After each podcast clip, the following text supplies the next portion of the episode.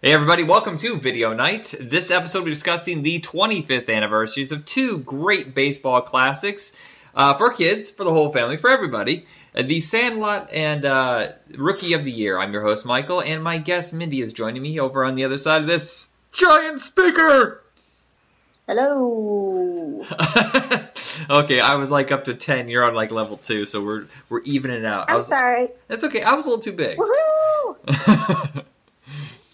um, so I hadn't seen these movies in a very, very long time, and I, I feel like I've seen uh, Sandlot more than Rookie of the Year. So a lot of the stuff Oh, didn't yeah. seem unfamiliar to me. But Rookie of the Year, wait, did I say it backwards? I've seen Sandlot more than Rookie of the Year, but I feel like they're Yeah, really, that's what you said. really pivotal films uh, for us growing up. Uh, mind you, I was a little bit older. I was 16 when these came out, but I still really enjoyed them. Yeah, um, I'm surprised. Yeah, I definitely saw Sandlot way more. Um, but I was surprised at how many like, like how many things I could quote. Like, you know, as it was happening, I was like, oh yes, from Rookie of the Year, even though I hadn't seen it for a very long time. Like, oh yes, I could still like say all the li- you know, a lot of the lines and stuff. Yeah. So it's still ingrained in me somewhere. I, I on a regular basis, I will say funky butt lovin'. Yeah, yeah, I remember that. well, they played in the trailer over You- and over. Yeah. Yeah, it was really interesting. I'm, I mean, honestly, one, I had a little trouble get getting a hold of that movie, and two, like I really had not seen it in a really long time. Um, I mean, I remembered like the basic concept, of course, and most of the actors and things like that, but um, gosh, I forgot like how just absurd like Daniel Stern's character was and uh, you know, just man, he was he was kind of an annoying little kid too. Yeah. Okay. So here's the thing that I have with this movie, which I looked up Wikipedia, I was shocked to discover this is a remake of a movie. Um, where is Is it? Yeah, it's and, and the concept is even crazier. Um, it's for like an old. Hmm. Uh, let me find it on Wikipedia because I was looking up the other day when I and I saw the movie and I was like, what the fuck? that makes no sense. Um, so it's a kid who loves baseball so much that he grows a Yeah. bump on his arm, and uh, that that bump gives him special powers. Why can't I find it here? It's Uh, I it was on the Wikipedia page the other day when I was looking, and I I clicked on it, and now it's not showing it. It's as if they were That ashamed. is- Oh, there it is. Um, that's bizarre. it is a remake of the 1954 movie Roogie's Bump. Roogie's Bump, maybe. Um, yeah, it's just literally he gets a bump on his arm that makes him an amazing pitcher, and uh, had real baseball players in it. No names that I know of as an actor. You know, uh, so it's kind of funny that Uh-huh. they would want to remake this of all things. I mean, I don't even think that was a hit. Um, Okay, so it's a kind of a a terrible concept. I mean, at least the the initial It's part logic. of it, like how he gets, yeah. like yeah, and then and then the name is so terrible. um, I mean that. I mean, couldn't that be a porn name? Uh, well, oh, maybe. I I mean, it's a little questionable, honestly. What year did the movie come out? The 1954. Hmm. Does it say anything about like Daniel Stern like being a fan of this movie? And No, and I thought I thought maybe that Eddie Bracken, you know how he's in the the '94 version. I thought maybe he was in the original, and that was a you know kind of a connection to the two Mhm. movies because they do that a lot now. Well, it's barely even a movie; it's 70 minutes long. Oh my gosh, that's Hmm. like barely an episode of television. Uh, yeah, absolutely no names that I recognize here, so it must have been just one of those uh, one of those movies where I think they were doing it as a tax write off. There's no way that it would have been a hit. Hmm, that's interesting, but and also very strange. Yeah. So Daniel Stern directed this movie, and it is, in fact, is it still the only movie he's ever directed? You know, for no, years I mean, well, he- I was convinced that he directed Bushwhacked. I was so certain because it has the same flavor. oh, And no, it isn't. It's a completely different director. Uh, yeah, it is the only movie that he's done. He did a bunch of TV. all of his, yeah, all of his other directorial credits are TV, and it's not even that much. So it's the only movie he ever directed. So I mean, I just I'm so curious to. I wonder why. I don't know if there's any facts listed in on IMDb or anywhere else that explains why this movie and why only this movie. Yeah, I mean, sometimes I think directors realize it's just way too complicated. It's a huge headache, so that I think they back Yeah. off sometimes. Um, I know there's other actors out there probably only directed once, maybe twice, and then they realize it's just not for them. Um, and this Yeah, is like at his height. Like a you know. lot of people, a lot of people want to try that, huh? Yeah. Well, I was wondering if it was part of the deal for um, Home Alone 2, you know, from the same studio. Maybe they said, Mm. okay, well, I won't take a pay bump, but you got to give me a shot at a script. And he just chose something that seemed like it was sellable. And uh, Yeah, here, here's the shocking part is I never in a million years would have guessed the budget would have been $31 million. There's no names in this, no big names. And Daniel Stern's only in like a and role, like almost a cameo. So what was the money going to? Rookie Special of effects? the year. Yeah. Rookie of the Year cost thirty-one million dollars to make Yeah, totally. It's in ins- 1993. yeah. That's weird. if it gives you any sense of how crazy that is, Hard Target, which is 90 minutes of constant explosions and fight sequences, with Van Damme on the rise, cost 23 million dollars. That's super bizarre. Yeah, maybe there's a cost of using the stadium. Because, I mean, you had to fill that thing all the time. Mind you, some of those people might have been there for games. I don't know how they shoot a lot of this stuff. Is it all extras, Yeah, or do they know. shoot it between the innings of real games? Yeah, and the fact that they're you know talking about a real team, you know that they had to, they probably had to pay for the privilege to not have to make up a baseball team or Yeah. something. Okay, well Maybe. if you know. if you take it back four years, the budget for um, Major League is eleven million dollars. Hmm. So that was the Cleveland Indians. So it's the same idea. It's not like the Cubs were huge winners after the World Series. I yeah, I don't get this. Um, somewhere along the way, I think maybe Wikipedia is wrong. Yeah, it makes me super curious because it just doesn't really add up. I mean, there's no big name people. There's, you know, I mean, how expensive is it to pay kid actors? I always wonder if it's like more. Tr- I mean, it, it's more expensive because of the like limited hours and all that stuff. But it could don't- be. I have no idea. Yeah, and it's not the special effects. I thought maybe it was wall to wall special effects, but if you watch the movie closely, they do a lot of cutaways where he goes, he pulls his arm back and he goes to throw it, and then there's that, you know, it's only the aftermath of them catching it, and uh, yeah, so I don't know about that. So you know, The Sandlot um, cost 13 million, so that's a weird juxtaposition, and both were big, but Rookie of the Year was a much bigger hit. That was during the summer, and you know, there's a lot more money to usually get during the summer because kids are out of school, whereas The Sandlot was a spring release. So I don't know if you saw this, but I, I, I read it yesterday, maybe or the day before. Somebody else has been paying, you know, as it's not under the radar that it's the 25th anniversary of Rookie of the Year, because I just saw this article a couple days ago interviewing Daniel Stern about the movie and how um and how he want he offered the role uh, of Henry to uh, Jake Gyllenhaal Yeah. because he had worked with him in City Slickers two, one, two. I don't know. I don't know. I, I didn't even realize he was in any of them. I haven't seen those movies in so long. He he plays um, Billy Crystal's son, Okay, I didn't know that. and Oh. so it was one of his. It was one of his maybe his first movie, and I don't know. Did did his dad direct City Slickers or something? no, uh, the first one was Ron Underwood, and I can't remember the director of the second. Yeah, so he is in. I guess he's only in the first one. He's not in the second one. But um, so I guess he had, you know, because Daniel Stern is in that movie, and he had worked with him and and said, oh, he thought he was, you know, kind of a, an amazingly, you know, amazing genius little kid. Yeah. It looks about what ten at the time, maybe when this movie came out, and his response was. He chose not to take the role because he wanted to be a more serious actor. no, that's And great. in in- Even then, he knew. in 19, in 1993, he was like 12 or 13 years old, you know? Right. What happened in 2001 when he did Bubble Boy? Well, but really, if you look at his credits, that's one of the few things that, the few diversions from that plan, he Right. pretty much did, uh, has done mostly serious stuff. So, anyway, and then I think at one point, he, he was just really struggling to find the right actor. At one point, he almost like cast his son in the lead, and I don't know, you know, how he came about finding um, what's his name? Thomas E. Thomas Ian. Thomas Ian Nicholas. Yeah, it's always it's always get careful because there's also Thomas Ian Griffith. Griffith was rising at the time; he was a martial artist, but he also offered it to Oh, Jason right. James Richter, I think.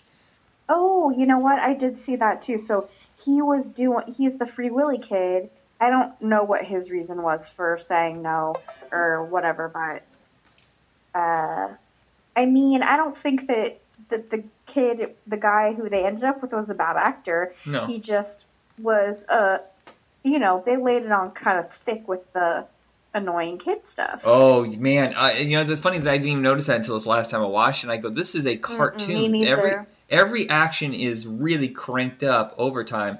Except here's the weird irony of it all: the only person who's subtle is Gary Busey, who you wouldn't expect Yep. that from. Exactly.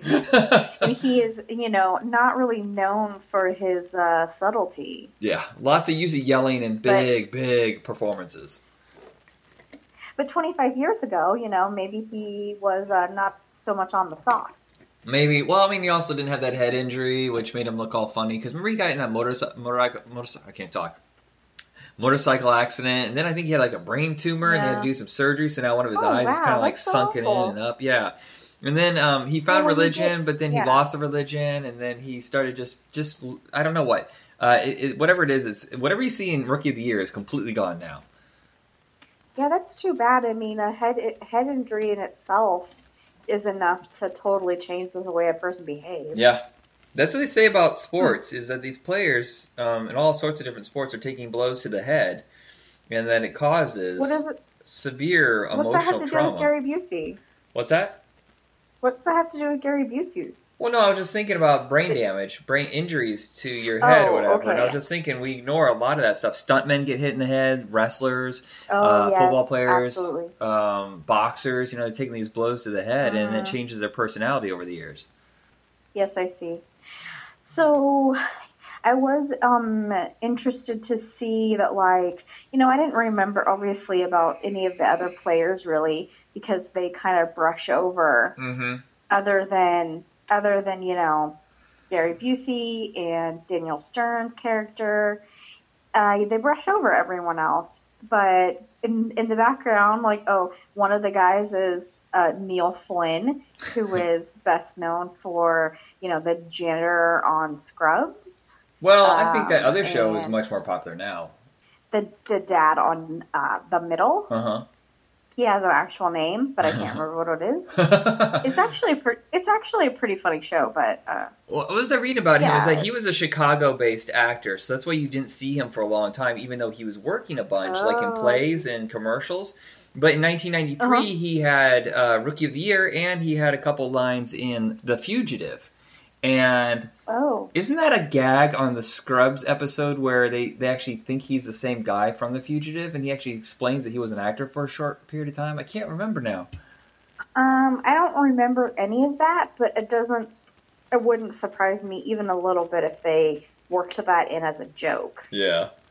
Uh, Yeah, I realize you're you're right. The middle, uh, it just ended. They just had their last season, but it was on for 214 episodes. It's crazy. I mean, Scrubs was on forever too, but he wasn't like as a focal point. He was always like a side character. Right. I mean, I don't know if you've seen the middle, but I feel I like it's kind of one of those shows that has, is kind of under the radar. Mhm. And I'm like, oh shit, that's still on. um, Not to, not in a negative way, like it's bad or anything. It just, I feel like it never really got. I mean, it got enough attention, I guess, to stay on the have nine seasons, but to not, you know, that people were always like, oh my god, you know what show you should watch? The middle is so good, you know. well, that's what it is now. There's so much content out there. You can find out a show's been on for 12 years, and you're like, I've never even heard of it. What? yeah, absolutely.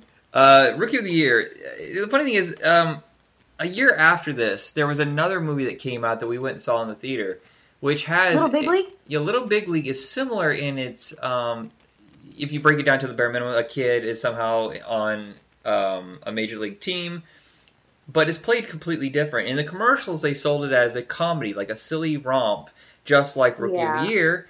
But um, it wasn't. It was more serious, and I remember at the time not liking it. And then I just watched it a couple months ago. Uh, it was one of those free sites or whatever, like uh, I think Vudu. And I was like, this is a great movie. This is a movie meant for me now. Rookie of the Year was meant for us then because Rookie of the Year isn't really that Mhm. pensive until towards the end. No. You know when he um when he opens the glove and sees his mom on there or whatever, and then she tells him, Oh, he like pulls back. He pulls back the duct tape and her name's yeah, on it and I got a little I got a little teary eyed. I got a little choked up. Yeah, it's sweet. You're right. Yeah, but Little Big League Um, is uh, it actually deals with the real world ramifications of a child owning a team and running it, and I thought that was so smart, and it wasn't a hit. Um, whereas I look at Rookie of the Year now and going, as a director, I would have pulled back a little bit. Yeah, yeah. You know, I think I got a little bit uh, confused because I think that not that I think that the plots are similar. You know, I mean, except for the ve- very bare bones of it. But I think I thought that Luke Edwards starred in Rookie of the Year not Little Big League. Man, Luke Edwards was such a good kid actor. Here's a weird thing: is I get confused at times between Lukas Haas and Lucas Luke Edwards, even though they're Oh. years apart, Uh-huh. like four years apart, and they weren't in any similar projects. But somewhere along the way, I got and they lost. don't look anything alike. No, but I don't know why I got lost. I was like, no, that's. I almost when you said that, I almost said Lukas Haas, and you said Luke Edwards. I was like, oh shit, right, yeah. No, I think I just remember him. I'm, I can separate them better because because he was in some of my favorite favorite movies as a kid, The Yeah. Wizard, which I still have a VHS copy of. I have it on DVD. Um, I have the RiffTrax. Newsies, Newsies, which I've seen eight thousand times. yeah. Um, you know, I mean, he didn't do a ton. Oh, I, I guess Jeepers Creepers too. Oh, and then when he and then when he's in Jeepers Creepers 2, I was like, oh, he's making his comeback. He did, I guess, quite a few things, but not nothing else I really remember. yeah. He still has credits and stuff coming out, but Now Thomas I Ian. thought he was such a good kid actor. Yeah, uh, Thomas Ian Nicholas got better as he. Uh, I mean, he's like most kid actors though. You look at a lot of these movies of that era, and they really aren't really subtle, Mhm. nuanced um, actors. It's very rare when you find one, and also you get kind of creeped out when they do have that level. You're like, you're not supposed to be that good. Uh, like any of the the Fannings, Well, they're way too talented for their age group. Or yeah, or sometimes they're super super creepy. Yeah. Um, but Thomas know? Ian Nicholas, after this, he ended up doing that Aladdin. Uh, was it King Aladdin? King Kid in King Kid Arthur's in Court. King Arthur's Court, I But- think. Yeah, but then there was a sequel, King in Aladdin's Castle, or something like that. Oh, and I remember really? enjoying both. Yeah, that one went straight to video, but he actually struggled for quite a few years. Most of the stuff that he did after Rookie of the Year, I don't know if it was on purpose or he didn't want to audition. You know, sometimes actors just get like that. They just take gimmies. You know, oh, this person offered you this, you don't have to audition. Like, cool, I'll just take it. Uh, Yeah, of course. but American Pie basically saved his career. Um, you know, he built I upon mean, that for a while. When you're a kid, and you're, when you're a kid, you're probably not like, hey, let's do something challenging. It's like, let's do something easy and fun. Yeah. But I'm strangely, I mean, I won't talk about this much because I don't know that I've ever seen a kid in King Arthur's Court. But I'm looking at the cast and like Kate Winslet is in it and Uh-huh. Daniel Craig, and it's like this was from '95. I'm pretty sure I didn't know who either one of them were back then. We almost went and saw it um, when I first went to college. Uh, me and Ron almost went and saw it, and I can't remember. I think we ended up seeing something so wildly different. I think it was Lord of Illusions, a Clive Barker movie. Well, That seems more appropriate. It for you to does. um, does it say Rookie of the Year? Uh, if you don't know the plot, it's basically this kid uh, hurts his arm, and uh, when it heals up after a season, I think, because he goes from the summer of '92 to the summer of '93 uh, with his arm in a cast, and it turns out super, super strong, which I don't understand the logic of that because if your muscles are so There's tight, no you're, you're not going to be able to throw. You would it. just tear everything back up again. You would be so much pain, even as a kid. Yeah, don't think about the logic. That's Yeah. not the point. Here, let's get back on. I interrupted you. Let's get Yeah. back on track. You said Oh, yeah. American Pie saved his career. Uh, American Pie saved his career, but um, well, now we're on two different tangents. Let me do that real quick. Uh, so he's been bouncing Sorry. in and out of independent movies, whatever. But he did one called uh, Walt Before Disney, and it's really good. Very low budget. Oh and yeah, John really Heater, recently. yeah, Jon Heder's his brother in that, and I can't stand Jon Heder, but he's actually um, okay in this one. But it's about Disney basically struggling and you know falling in and out of bankruptcy, you know losing the rights to his characters, uh, just trying to get his empire built, and he's really good in it. Oh, that's cool. I mean, I'd heard of it, and I think you know that the two of them have been doing. I've noticed a lot of like comic book convention um, stuff in the last six months, a year. They've like been everywhere, Huh. and I didn't realize what the connection was until I heard about this movie. That I think that they must be promoting this movie, even though it came out 2015 Yeah, I saw it a couple years ago. uh, I, I think it was kind of an maybe an underground hit, and so the two of them have been doing a lot of like comic. Um, I don't remember what Pop it is, culture uh, conventions, I usually would call them because they're not even really about comic books anymore. It's just pop culture conventions. That's true. Um, Yes. Okay, so back to the first, uh, the second tangent. So uh, basically, he has a super strong arm. He uh, catches a pitch at the Cubs game and uh, throws it back, and it's insanely far, like from the all the way to the back. You know, the outfield, all the way to the catcher, and they're all completely freaked out by it. And there's just no way in hell, no matter how arm, strong your arm is, that's ever going to happen. But it's all played for Mhm. comic effect. It's, you have to you have to view this as a cartoon. Um, it's the only way to tolerate it. And uh, basically, he gets hired to be a pitcher for the Cubs for the season, and just you know the weird ramifications. Yeah, and, and mind you, this is uh, actually the Cubs are always kind of desperate because they'll have a good season, and then the next six usually suck ass. Uh, they haven't been too bad the last Mhm. couple seasons, but we're from Indiana. And there's only a few teams to choose from, none of which are in Indiana. you got the Reds, you got the Indians, and you got the Cubs and the White Sox. And I don't know anybody who liked the White Sox. It just wasn't a thing. And for us, well, mostly for me, because I don't think you're a big baseball person, but I was uh, just absolutely obsessed with the Cubs for years. Um, so when this came out, I, I really, really connected to it. But I think the Cubs were always kind of um, an underdog that everybody in the whole country connects to. So when they did win the World Series a couple years ago, it just felt like a huge relief. Like these lovable losers finally got one. Yes. um, but- but a lot of those that the base- right. Yeah, no, I don't. But a lot of those baseball team, uh, a lot of those baseball movies or whatever, they would latch on to teams that were usually not doing very well. Like Major League is all about the Indians, which were always underdogs. Right. Uh, Little Well, Big League is about the yeah, Minnesota people Twins. like a good underdog story. Yeah, I don't want to see a movie about the friggin' Dodgers or the Giants because they're always winning. The Yankees, I don't care. Fine. Don't, but at least, hey, you were a you were a Cubs fan even when nobody else was. I had an ulcer. I got an ulcer in 1998 when uh, not only was Sammy Sosa competing with Mark McGwire for the home run championship, uh, they were also trying to get to the playoffs. And I remember being so stressed out with every game, and they were constantly fucking it up. Like it would get to the ninth inning, there were six runs ahead, and somehow they would find a way to completely screw it up and lose the game. Mhm. And I end up getting an ulcer from it. I can't believe there was a week where I had to just eat bananas and take antacids.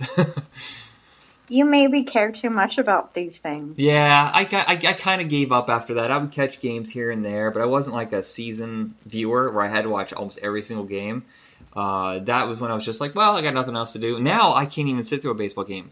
I can't. I had tickets to a baseball game uh, just last week, and I said, eh, why do I want to sit there for three and a half hours? Why would I want to do this? I have stuff in my Netflix queue. Well, if people if people don't know you very well, they don't know that you're practically incapable of sitting down for more than like 20 minutes at No, a time. It's really hard. It has to be really early in the morning or at the end of the day because I have such I fidget so much and I have such short attention span that I I can't even watch a movie without being on my phone or reading comic books while I'm watching the movie, and it's just it's uh, terrible. If I can focus on a movie, it's it's a miracle, people. But also, I mean, mostly when I see you, you just like you can't sit still. You have to be like you have to be stretching. You have to be like doing something else because Yeah. you're just Oh You yeah, you see me on in try. You watch. brain. I will watch TV with stretchy bands in my hand, going back and forth, exercising as I'm watching TV. And sometimes I'll just pace, pace, pace. I don't know what it is. I don't know why I can't stop. I'm assuming this is how I'm going to die. My body will just burn itself down. That's that's really sad. Yeah, I wish you could figure out how to like slow it down. Yeah.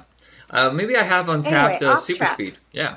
Uh, so it was written by. Uh, I okay. I took myself off the page here like an idiot. Um, Sorry. oh, so it's uh, Sam Harper wrote it, and he didn't write another movie for ten years. But when he did, he had like nonstop hits. He did Cheaper by the Dozen, Oh, really? Just Married, Cheaper by the Dozen Two, Open Season, Rio, and now he's writing The Jetsons. That's kind of cool. Well, hold on a second. His mother is Jessica Harper? What? Hold on. Am I reading this right? No, no, no. His sister. Harper. Sorry, his sister is Jessica Harper from uh, Phantom of the Paradise and uh, Shock Treatment, um, Pennies from Heaven. She, you know, she's a singer. Uh, she's also from Suspiria, Oh, right. Okay, got it, got it, got it, got it. So that's pretty cool. So I. I, who am I thinking? Who's the mom on Arrested Development? Jessica Walter. Oh, okay. Um, Walter. You know, it's funny is this was edited by Raja Gosnell, who ended up working for Fox later by doing Never Been Kissed, and then of course Scooby Doo, Down to You. Um, I think he's just doing like shitty, shitty, shit, shit, but now. But it's kind of cool when you see names that became bigger, you know, in uh, smaller roles. Um, speaking, could I just say one thing? Speaking of Phantom of the Paradise, um, I went to see The Incredibles 2 this morning, Yeah, and uh, Did they have a reference? for some reason the like the no, not really, but the bad guy in in Incredibles 2, the like the like mask costume type thing they had just gave me such like a, such a Phantom of the Paradise vibe. I couldn't stop thinking about it. So it's really weird that you brought it up today. I don't Huh. know. When you see it, tell me what you think. But it was just like something was. I, I'm sure it, it was just a coincidence. Oh, but okay. Anyway, The um, Okay. the second movie I want to mention here is, uh, of course, The Sandlot, and this is the one I think is much more legendary in its cult status. Like people who love it love it, and there's T-shirts, there's merch, Well, there's don't think- sequels. I don't really think there's anyone who doesn't like this movie. No, It's I mean, really it's hard. one of those kind of movies Actually, I was wrong. It cost has like seven million dollars. universal appeal. Yeah. Um, well, the only thing that bugged me is th- it's a it's a thing that kids do, and I don't know why they do, it, especially in movies, is just uh, constant yelling. Like whatever it is, they just ah, ah all of them together. It's as if they had seen Macaulay Culkin yell in Home Alone and thought, kids love that. Have all the kids yell. This movie will be bigger than Home Alone. Um, you know, kids are just rowdy, man. Relax. I'm I'm a wound up old man. Yes, you are. The uh, that. Um, so I was just gonna say, content rating rated PG for some language and kids chewing tobacco. That's what it says. That's pretty funny. Okay, anyway. Which You is a great what I was sequence, by the when I- way. That that that scene cracked me up so bad. There's so much puke. I had It's- no idea there would be so much puke. It's so gross. It's so gross. Um, two things I thought. So I watched this yesterday, and I um, I have the Blu-ray version of it, and I cracked it open. It was the twentieth.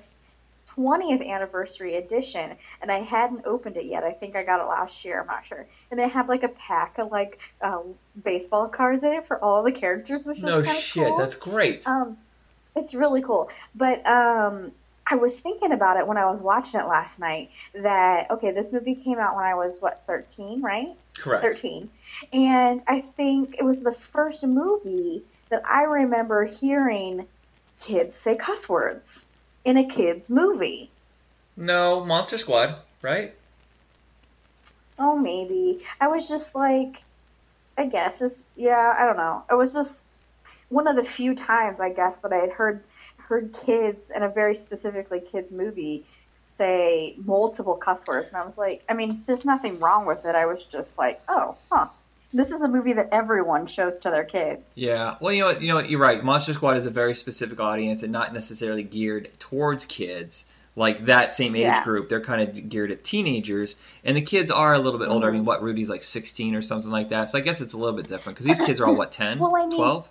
When the movie, yeah, when the movie starts, Smalls says that it, it's at the end of the he it starts the summer after fifth grade. Okay. So he's 10 or 11.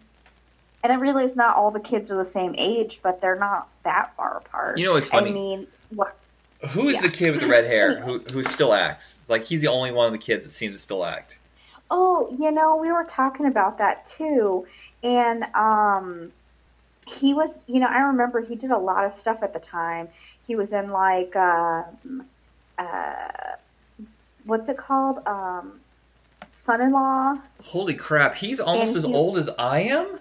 What? and he was in like The Big Green or something like that. Yeah, he is. He's older than me. Um, but the weird, the weird and exciting thing is, is that I was looking at his credits, and he has a couple episodes of uh, on Glow Yeah. in season two, which I'm exceedingly excited about. Have you have you been watching that show? Yeah, I watched the first season. It was fantastic. His name is Patrick Renna, but he seemed like he was everywhere at that time. But I also thought it was weird that he Yes. looked like he was a 40 year old like union guy when he was 10.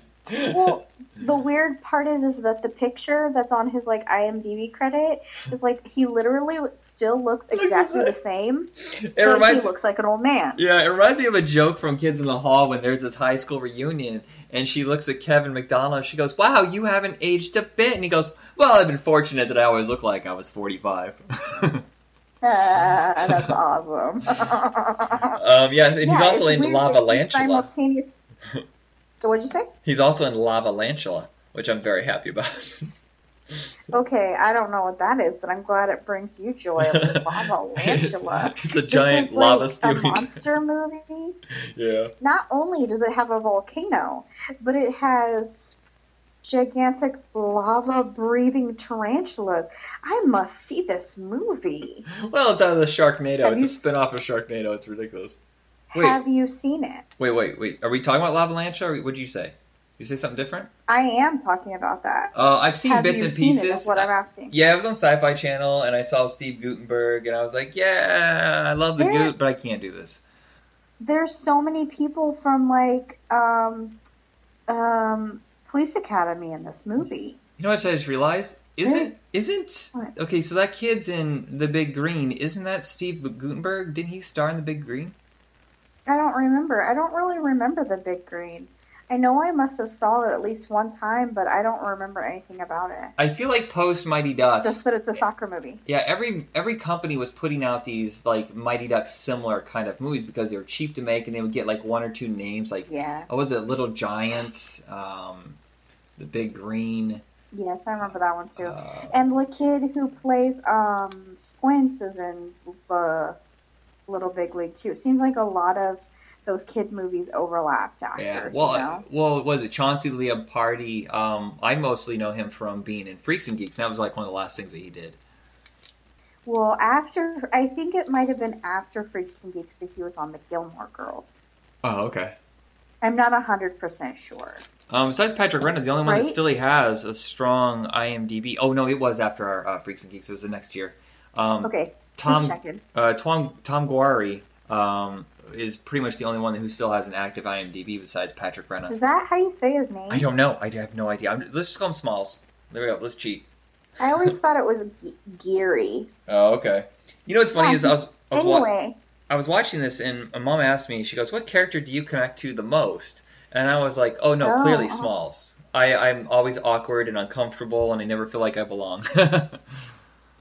but I think that um, I I mean I can't obviously speak for the world, but I think that uh, probably a lot of people connect to that character, yeah. and that's the reason why they did it from that perspective. You know, hmm the outsider, the the the loner, the like weird kid, the you know um, that that that's more universal than than people you know admit to. There, there's characters in this that you can have like a connection, like uh there's a part of you, like you want to be. Um, everybody knows that they're pretty much Smalls, but they, you know, they, they want to be Benny. You know, they want to be the amazing athlete. They want to have the Mhm. perfect one-liner like Ham. They want to have that impulsive, like let's just take a risk, like Squints. Like there's a moment in in Sandlot where Squints has madness in his eyes, and it know, terrifies me. Just before he kisses uh, Marley Shelton's character, I can't remember her name. Yeah. Um, Wendy Pe- Peppercorn, I think. Yeah, that's right, Wendy Peppercorn. Um, when he goes up and he looks at them, he goes, and you're like, oh, I don't. Is he serial killer? What's going on? It's not. It's not just the madness in his eyes. It's the maniacal, almost Joker-like smile that goes along with the madness in his eyes. Yeah. It really gets me. But then there's such a sweet moment after that. You know, she yells at him. She calls him a pervert. She kicks him out of the pool with all their. I don't understand why the friends got kicked out too. Um, here's a funny bit. If you notice, as they're leaving the pool area, someone randomly throws their clothes out of the bathhouse. I don't know who it is, how he's connected, but you see just a huge hand and a pile of clothes go flying. I never understood what that was about. But right after that is when she just kind of looks him through the fence and she's mad, but he just kind of has that sweet, like, I, I just, you know, love you so much. I didn't mean any harm. I think. Yeah. Well, you know, I appreciate that. Um, you know, you know, grown up Smalls is the one who's telling the story, narrating the whole thing. Mhm. And you know, he when he explains that story, I appreciate very much that like he acknowledges that it was totally like dubious and wrong that he did that, Mhm. but that they were impressed by his like you know moxie, Yeah. but that they don't that they don't like just brush it off as some like cute boy thing. Right, right. a right. 'cause little it's still bit- assault. It's a little bit pervy. Yeah. Yeah. But I mean, at 10 years old, I don't think you truly understand the ramifications of it. That's why it's the. If you're going to do that in a story, that's probably the best age to do it because there's almost a naive stupidity in what he did. Yes. And, and she forgives him, you know, almost instantly after he kind, you know, when I said he was, he didn't think he did anything wrong because he was writing purely on impulse, which is different as a child than it is as an adult. But he has that weird, sad regret, like I just wanted to show you my affection, but I, you know, I didn't mean to upset you, kind of thing. Sure. Yeah. Um, I do want to say one other thing. I mean, this is a really dumb comment, but it was so amusing to me.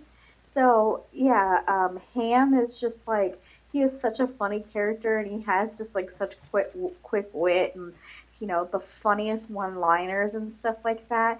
But he really embraces like who he is. Uh-huh. He's called Ham. I mean, his name is Hamilton, and that's why they call him Ham. But it's really more than that because he's, you know, a chunky show it show off. That it Ham applies for so many reasons to him. But the thing at the pool that just I just died last night when I was watching it, I notice for the first time ever is you know when he does that thing where he's like cannonball, you know when he jumps in the pool Uh-huh. he doesn't say he doesn't say cannonball. He says Hammondball. Like Does he? like he just he does. I watched it like two or three times because I was like, I'm pretty sure he just like just like twisted it to be just for him, you know? Uh-huh. And he totally does. You have to watch his mouth, but he totally says eight ham instead of cannonball. And I was just like, I've seen this movie 20 times probably, and I've never noticed that. Like, it's just a minor little thing, but I just thought it was so hilarious. The uh, right before This that though, just- that swagger that Yeah. he has, and he's just like, "Hello, ladies, I how's it going?" He's like, he's like, he knows, he knows, like you said, he knows who he is. He's just out there like James Bond, just about, "Hello, ladies, hi." Hey, pretty ladies. I know, he's so funny. the um, the sequels. Have you seen them? Um, no. Yeah, I'm afraid. I don't to. think I want to. Yeah, I just don't have any interest. I mean, eh, I've I've, I've heard that like one of them has cameos from some of the original cast, and I know that the, the second or third one, Danny Nucci play uh, plays um Yes, Be- the third Benny. one, he, Danny, Danny she plays Benny, and uh, Squints, what's his name? Chauncey. You said his name was Chauncey. Yeah. comes back, but um, But Like, by I then, just- there's such a huge age difference because that doesn't make any sense. I Because just Danny Nucci was probably pushing early 40s by that time, and Chauncey was still been about 28. yeah, I don't, I don't know. I just, you know, that's the thing with with sequels, especially when they're like direct to video sequels and you know they're just trying to capitalize on the success and not necessarily make the quality movie and i just don't know that i wanted to go there because Yeah. it's just it's too classic and it's too important to me to like to go there. You know, even though So- David Mickey Evans, I think, is involved in both sequels, it, uh, it it it makes you nervous. But it's worked before. I mean, the Tremor sequels were done by the guys who wrote the original, and, and those are all really good, except for the last two when they got fired and they're no longer involved. But um, I want to. I'm going to look at what his. Uh, I feel like he's had a movie in pre-production forever, or I mean post-production forever, called 1977. Mhm. Okay, I could have the wrong person. It was something about a scene. It has a kid from Freaks and Geeks, but it, it's not under his Oh. uh, IMDb, so I must have the wrong um, actor or the wrong director. Uh, so he wrote a bunch of horror stuff, action stuff before The Sandlot, which is kind of funny. But was Radio Flyer that got him known. Uh, I don't know if you've seen that. That's the one about um, um, Adam Oh, Baldwin yeah, is a very abusive stepdad. Yeah, uh, he was fired from yeah, that. I've seen it. I've seen it because I've seen like I, I saw every movie with Elijah Wood when I was a kid. Oh, okay. Yeah, yeah, yeah. Elijah Wood.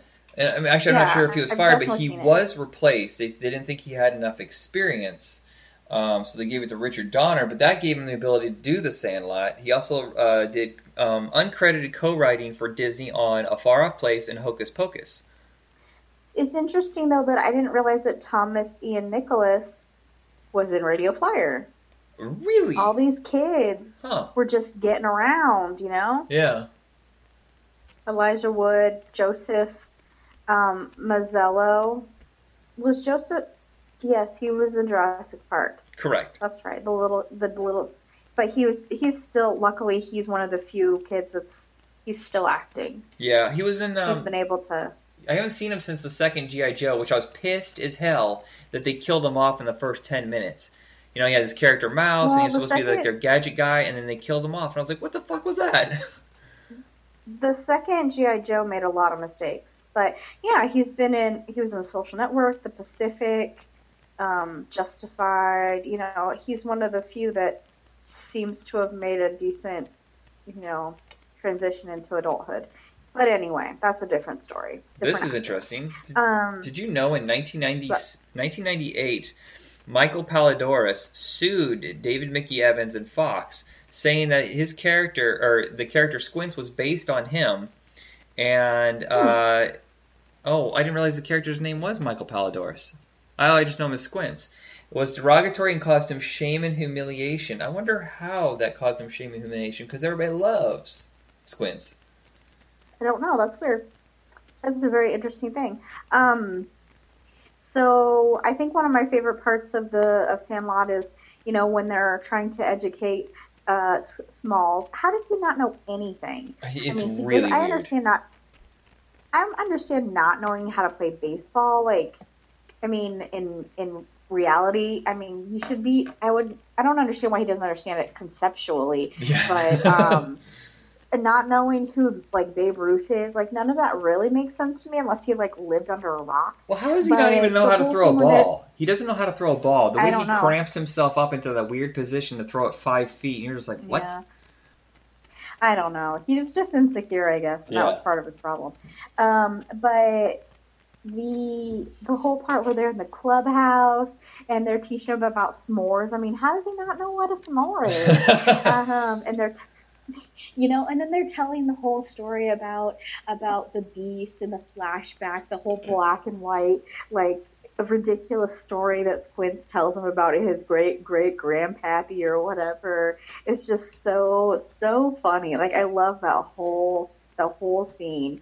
Um, you know that, and they it could have easily been a whole different story. Instead, they, you know, reluctantly took on this ridiculously naive little kid and taught him everything he needed to know, um, which was really cool. But the other be- you know, the other great part is when they try to get that baseball back, all the like ridiculous schemes that they come up with. yeah, they're like to little try to, like, MacGyvers. get it back. little MacGyvers and like they blow themselves up a little bit and the vacuums. Like, that was crazy. They had three vacuums they hooked up to this huge system. They have they had the Mission Impossible sequence before Mission Impossible. yeah, and the whole like erector sets and like there's so, so many different schemes that I just I love how how clever they are. I um I actually appreciate after the huge chase sequence when the dog is hurt that they showed they actually had a lot of heart. Um, I mean, they were scared at first, but he's like, "Please help me." bit when I watched it. Yeah, it was really sad because he was whimpering, and then he got up and he just licked him on the face. You don't realize that the dog. First off, they blew it up with their imagination on how big the dog was. But oh, two, absolutely. two, it's um, it was a game to the dog. You know, it, it wasn't uh, you know, like he was a vicious on the attack. That he thought that they were playing a game with him, and, and in their minds though they don't understand that. In fact, the whole problem would have been solved if they hadn't been scared of James Earl Jones in the first place. Well, they, you know, based on that flashback of the great great grandpappy and Yeah. the whole setup, that's like, it's just a totally stupid story to strike fear in children's hearts and to be entertaining. But yeah, totally blown out of proportion. Yeah, and they They even tell him that after they the realize most- they're like, "Squint, you idiot!" Yeah. Yeah, they could have done the most obvious thing, and instead they were like, you know, wussy little boy. Yeah, well, I think I think I think a lot of people do that. I mean, we had that house Oh, yeah. in Huntington what we were all afraid of. You know, the old house right there next to the uh, funeral home that was always dilapidated. We always thought it Mhm. was haunted, and we just we just make this up. Hell, we even thought our basement was haunted for a while. I'm pretty sure it was. I still don't understand where that big hole. You know, it looked like uh, somewhere you'd hide dead bodies in the back. Or, you know, remember, remember how in the basement um, there was the main chunk, which was already gross in the first place, but then there's that weird side room that it had a built-up wall. But I was tall enough at some point that I could look down in it. I'm like, what was this even for? What they put here? Um, I just know that uh, I was scared of it, and I never want to talk about it again. Okay. um, but that's the imagination of kids, and it still scares. Yeah, I, the um, it's instantly quotable. The uh, the you know, you're saying yeah, yeah, uh, forever, forever. yeah. I I quote, I actually say that all the time. Forever.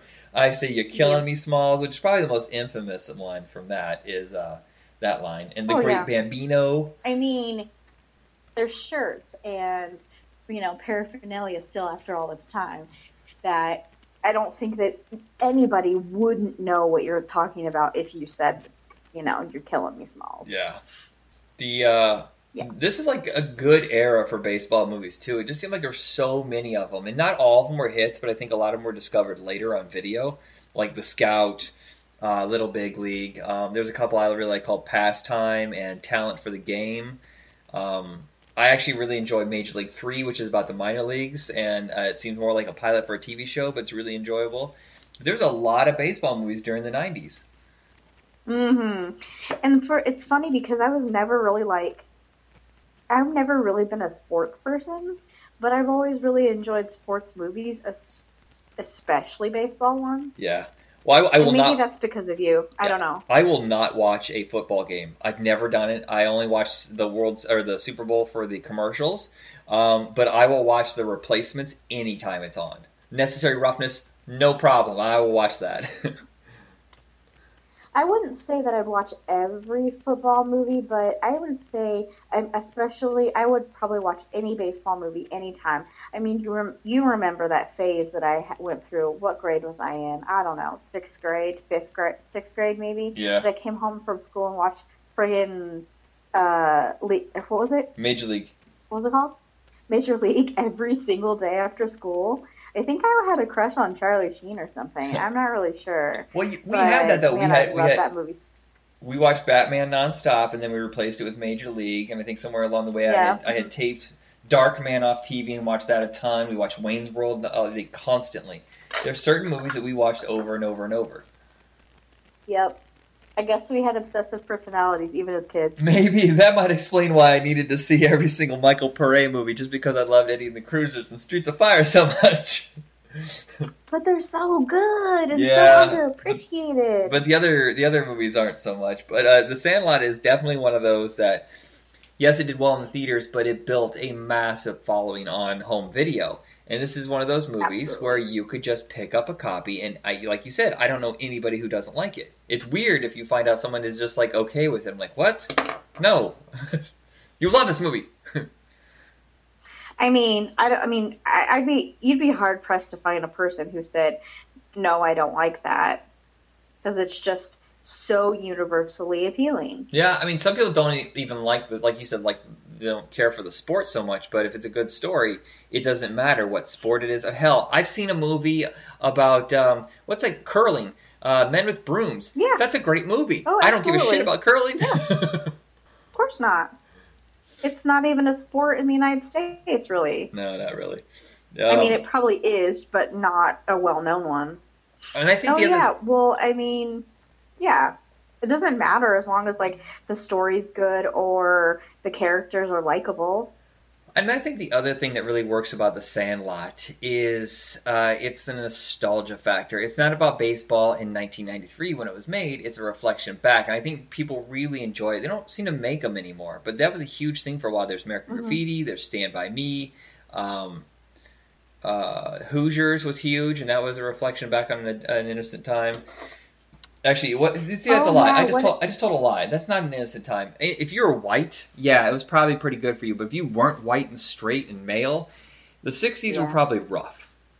But that's not how people think about it. In general, they're like, oh, you know, back when there was no, you know, we all sat down and had dinner together and and had, you know, and didn't didn't watch TV and stare at our phones and Yeah. Well, you know, yeah. Also, um, it's post World War II where we had a huge victory and everybody got to come home. Well, not everybody. That's not what I meant. Um, but I mean, pe- their soldiers got to come home, and Right. uh, I know what you mean. eh, but pre-Vietnam. So it's that Yeah. weird golden, you know, 20-year chunk where, you know, America was growing really fast, you know, we had huge economy and uh and there was not war. well, there was a Korean War, but it, I don't, I, I'm, I'm terrible with history, but I don't think that lasted very long, and it didn't seem like it drug out as badly as Vietnam. And also, we didn't live during that time, so we don't really know the full ramifications. True, like, it's more of a curiosity.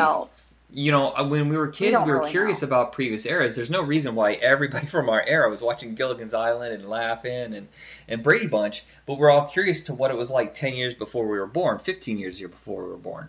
hmm So I think maybe that's why we get nostalgic now for 80s and early 90s stuff, is because the generation after us is now starting to like, hey, you know, why is everybody so obsessed with 1984? You know, that that era. You know. Uh, yeah. But um, The Sandlot is a pretty solid flick when it comes to um, also not so much whitewashing over what was going on at the time.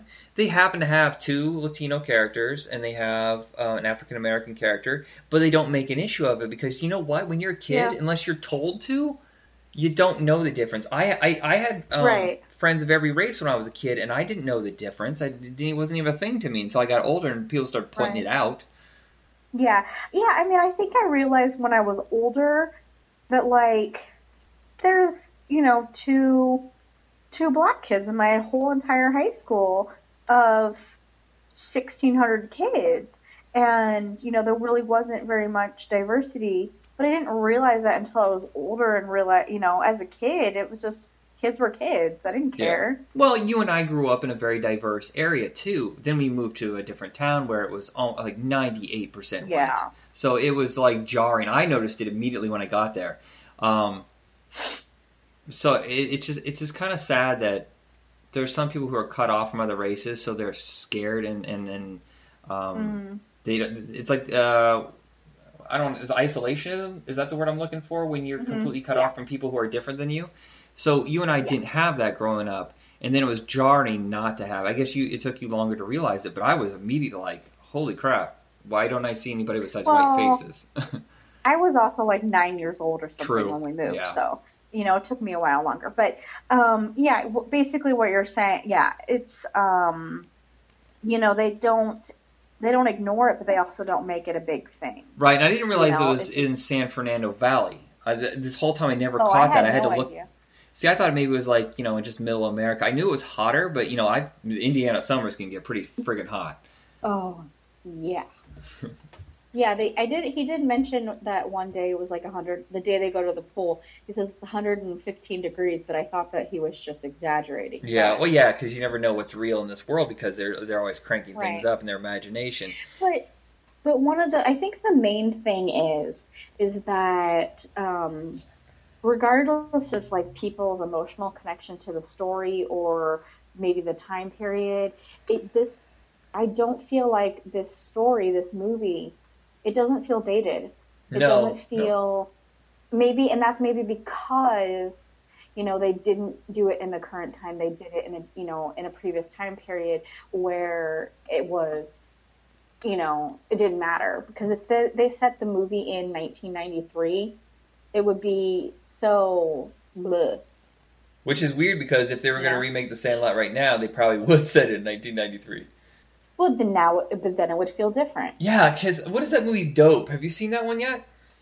no you told me it was really good but i haven't seen it Yeah, it's set in 1992, and yet somehow they made it in a way that it feels like now. So I don't know if it's so much the the way they they film things, or they they Mhm. cut the fat out of a lot of the stories. Like I feel like a lot of stuff that's set in the 80s feels purely 80s, especially the, the high school movies, because you know whatever trend Like was hap- happening at that night. Well, no, I was just thinking like Weird Science, you know, stuff like that. It Oh. looks specifically like that is only 1985. Fast Times at Ridgemont High looks specifically like 1982. i see I think we dragged this one out a little because bit. yeah we have we're getting off track maybe Yeah. we can talk about weird trends later yeah. All right. I, the point is, is that it's you know it's universal and it doesn't and it you know doesn't feel dated even 25 years later. I don't feel like oh gosh like that's so so awkward in 90s and it doesn't it's you know it, it doesn't have that feel at all. Yeah. Well, and that's the difference between the two movies So- too. Is that um, Rookie of the Year I don't think has aged as well. Whereas Sandlot, No. and, and also Sandlot is really not about baseball. Baseball is the driving point where they all hang out. But Rookie of the Yeah. Year, it is about baseball. You know, it's about his relationship with his mother too. But the baseball is the crucial part. And in fact, huge chunks of the story ha- take place during the games. Yes. So if yes, you're not I a do think that you're definitely yeah, if Yeah. you're if you're not a baseball fan, start off with Sandlot first, and if you like that, maybe go over to Rookie of the Year. Yeah, it's a it's a, a piece of the, the piece of the puzzle to, to tell a story, um, but it's you know it's more about you know friendship and stuff like that, and yeah, which is more a, a more universal concept. I think also Sandlot is the reason you actually stopped hating uh, Denis Leary because I remember those commercials on MTV would piss you off. Oh, Denis Leary. This was the first time I think that he really took a more like straight man, like serious kind of thing, and said, God, he used to be so obnoxious. Yeah. Ugh. Yes, you're right. He was very likable in this film. um, uh, yeah, I think that's about it for us here at Video Night. Thank you for listening to this episode. Check us out on Facebook under Retro Rock Entertainment for all of our podcasts and all the episodes. And uh, is there anything you want to plug before we go? Oh well, you know I do a weekly uh, spot on our local radio station, uh, 99.3 The Vine, uh, which you can listen to online. I do it Wednesday mornings around 8:45. Uh, I do it for work, so it's actually it's called Making Books Rock, and I talk about uh, you know a couple books and a couple events. Um, but you can also catch most of the the previous episodes on SoundCloud under um, I think I think it's just Napa County Library, which is where I work. So if you want to hear me talk about books, get suggestions for good reads, and just listen to me be dumb, because we mostly just goof around um, too. Uh, you can check that out. It's fun. All right, everybody. Have a good night. End on your sniff. End on your sniff. That's gonna go on forever. Forever. I'm, gonna, I'm literally gonna take that clip and stretch it out. Just copy paste, copy paste. My sniff. yeah. Go ahead and say goodnight. I'm sorry. Hey, Everybody, welcome to Comics on Infinite Earths, the podcast where we discuss all the significant moments in comic book history and some not so significant. It's just whatever entertains us. Uh, this week I have Cameron on, who's uh, it's been about a year Hey. since we've done an episode. Has it been a year? Yeah, well, we did we did Teenage Mutant Ninja Turtles in April, which I have to apologize. I didn't know that my recorder was failing, so towards the end of the episode it turned to complete static, so I had to chop it and edit it. So yeah, so this one will go better. Oh, hope so. Okay. Yeah. Oh, it's, it's it was a separate recorder, and I think I damaged it when I took it on the train with me to record some live episodes in Napa, and it, it just didn't come back the same. Oh, okay. All right, so this week we're going to discuss Spider-Man and Spider-Man 2, the two miniseries, where we uh, have Miles Morales and Peter Parker bouncing between the two universes. But before we discuss that, there's two things I want to talk to you about. A, did you see Spider-Verse? Because I have not seen it yet. Yes, I saw it. That's what made me think of this uh, episode. Yeah. I saw. It. Yeah, I saw it. I took my uh, my godson Mhm. and I took one of my best friends. We all we all went to see it because uh, I knew my god, godson would love it because he loves Spider Man. And then uh, me and my buddy Jamal, we always go see the nerd movies together. Uh-huh. Yeah. And I was like, I wonder how closely they're going to follow, like, you know, the, the comic book verse and um, this particular universe, too. Uh, they did a pretty good job with it. Uh, but we'll, we'll get into the plot in a second. But, Yeah. I, I thought Spider Verse was awesome. Did you Uh, see Venom? Venom has an, a stinger at the end that doesn't make any sense to me. Like it goes from live action film to the animated film, and I'm like, I'm, I'm sorry, what? It goes from live action to animated. Yeah, the stinger during the credits is from the animated film, and it feels like it was just Oh, plopped yeah. down there. But is in the Spider Verse? I don't want to know too much about it because I haven't seen it yet. But do they make the live action and the animated verse all connected? Uh, uh, I don't think they are, but like I think if they're open to it, then they they're, they're gonna try to make it connected. But uh, yeah, it's part of a. It's not really part of the Marvel, the MCU, really. But like, if they're open to it, I think they're gonna try to connect it to that. Okay. I think it's its own. I think it's own separate thing though, from like the the Spider-Man Homecoming and all that, the adventure stuff. Right. And, and you saw the trailer for Far From Home yesterday, correct? Yes, I did. Okay. Hydro-Man, Sandman. You think they're illusions that Mysterio creates to make himself look like a hero? Yes, that's what I was wondering, and I was like, I had to see uh, the jet, one of the janitors at my work, and we're big nerd dudes, and I was like, what? they're having three villains again? I'm like Sandman, like Hydro-Man, and you saw Mysterio, I'm like, okay, maybe those are illusions, Yeah. and if, if they are, that's kind of cool to try to get like more villains in the Spider-Man universe because uh, Mysterio has done that in the comics and in like animated versions of uh, Spider-Man. Yeah, it's it's funny though. Hydro-Man was such a deep cut. When I saw it, I was like, no, no, no, no. And then they combine. Okay, see, here's why it's so special to me. The very first comic book I ever read, and I believe it was Amazing Spider-Man 213, where Sandman and Hydro-Man have a fight, and they combine into one, and they're locked together as this big giant monolith. And it's just destroying New York City, and that's what they show Mysterio fighting, and I'm like, holy shit. That's exactly the moment that I first experienced comic books. That's awesome. He turns into Mud Man. Basically, Muck, the giant Muck. Um, what, what is the first comic book you ever read? Do you remember? Uh, it was a Ninja Turtle one. It was like uh, like growing up, I had learning disabilities, so that's how we was able to cope with reading. Was reading Mhm. comic books because you could kind of follow the pages. Um, it was a Ninja Turtles book, and it was like, but they had it on tape too. So like I could, so like I could listen to the story and read the book at the same time. And uh, I forgot what the actual title of it was, but it was like kind of like based from the old cartoon, and it was like it was like when they fight the Shredder for the first time and okay. meet Krang and all that stuff. And uh, I remember it being a lot darker than the cartoon actually. Yeah, And- it's. I used to have those. I forgot that those even existed. So you said that that they had uh, uh, comic books on tape. I used to have a Spider-Man on record. Really? Yeah, I think it was Oh, uh, one of the electric companies sponsored records, and they were just kind of culminating okay. some of his episodes on a little. It was a little forty-five, I believe. Hmm.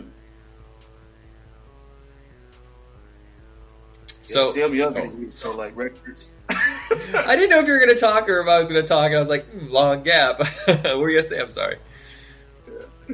Yeah, I'm younger than you, so records. I'm like, oh, well, I know what they are now though, because Yeah. like we have a whole bunch of records in our house. So The um records, I, they kind of died off. I think when I was about six or seven, and that's when it became all about CDs. I mean, cassettes stuck around forever because they were durable. I mean, you could beat the shit out of those things and just fix it with a pencil. Yep.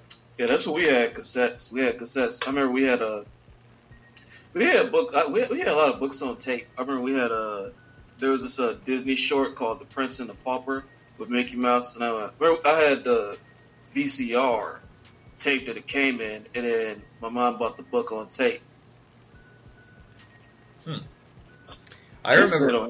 Don't have- I remember taking a recorder and setting it next to the TV and recording episodes of my favorite TV shows. I still remember taping MacGyver, which is a very visual like- show. I'm like, we used to do that too. We used to do that too, cause like there was a period where it was like, oh yeah, we have cable now, but uh, we don't know if that's gonna last. So if you want to like watch them over again, you go. Did you know somebody who had cable all the time? Like it was never not in their house, and you're just like, what kind of rich world do you come from? We only get it when the free trials come around. uh, my friend Marcus, one of my best friends growing up, they always had cable. Like, like he was able to like know all the stuff about Rugrats, Yeah. Snow, Nickelodeon stuff. Like, I had to go to his house to watch stuff. Well, you know, your friend William, my uncle, um, he had cable as a kid. and We watched everything there. He had HBO and Showtime and stuff like that. But we we didn't have cable until I hit high school, so I would go over there and I watched Howard the Duck like nine thousand times. It was terrible, but I have so much nostalgia for that moment in life that it kind of blinds me a bit. I'm like, no, it's not that bad. It's that bad. Shut up. I mean, yeah, because I remember uh, watching like. Uh, oh, I remember. Oh, I was talking to somebody about this. You remember like uh, HBO, the old like opening where it was like they go through like the city or whatnot. yes. I was like, dang, they need to bring that back, man. That made you ready to watch some Honey I Shrunk the Kids or Mrs. Doubtfire. Yeah, it's it's wasn't it like it started scrolling through the city and you slowly pulled back and you saw the HBO logo and it's it would come like straight up and cross the screen. yeah. Okay.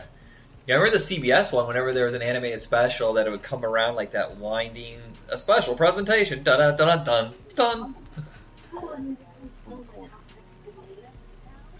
Yeah, man. It's like, yeah, back, yeah, back in the day, man, it was like HBO don't have that now. It's like HBO was like, like their logo now is just that little thing that pops up and.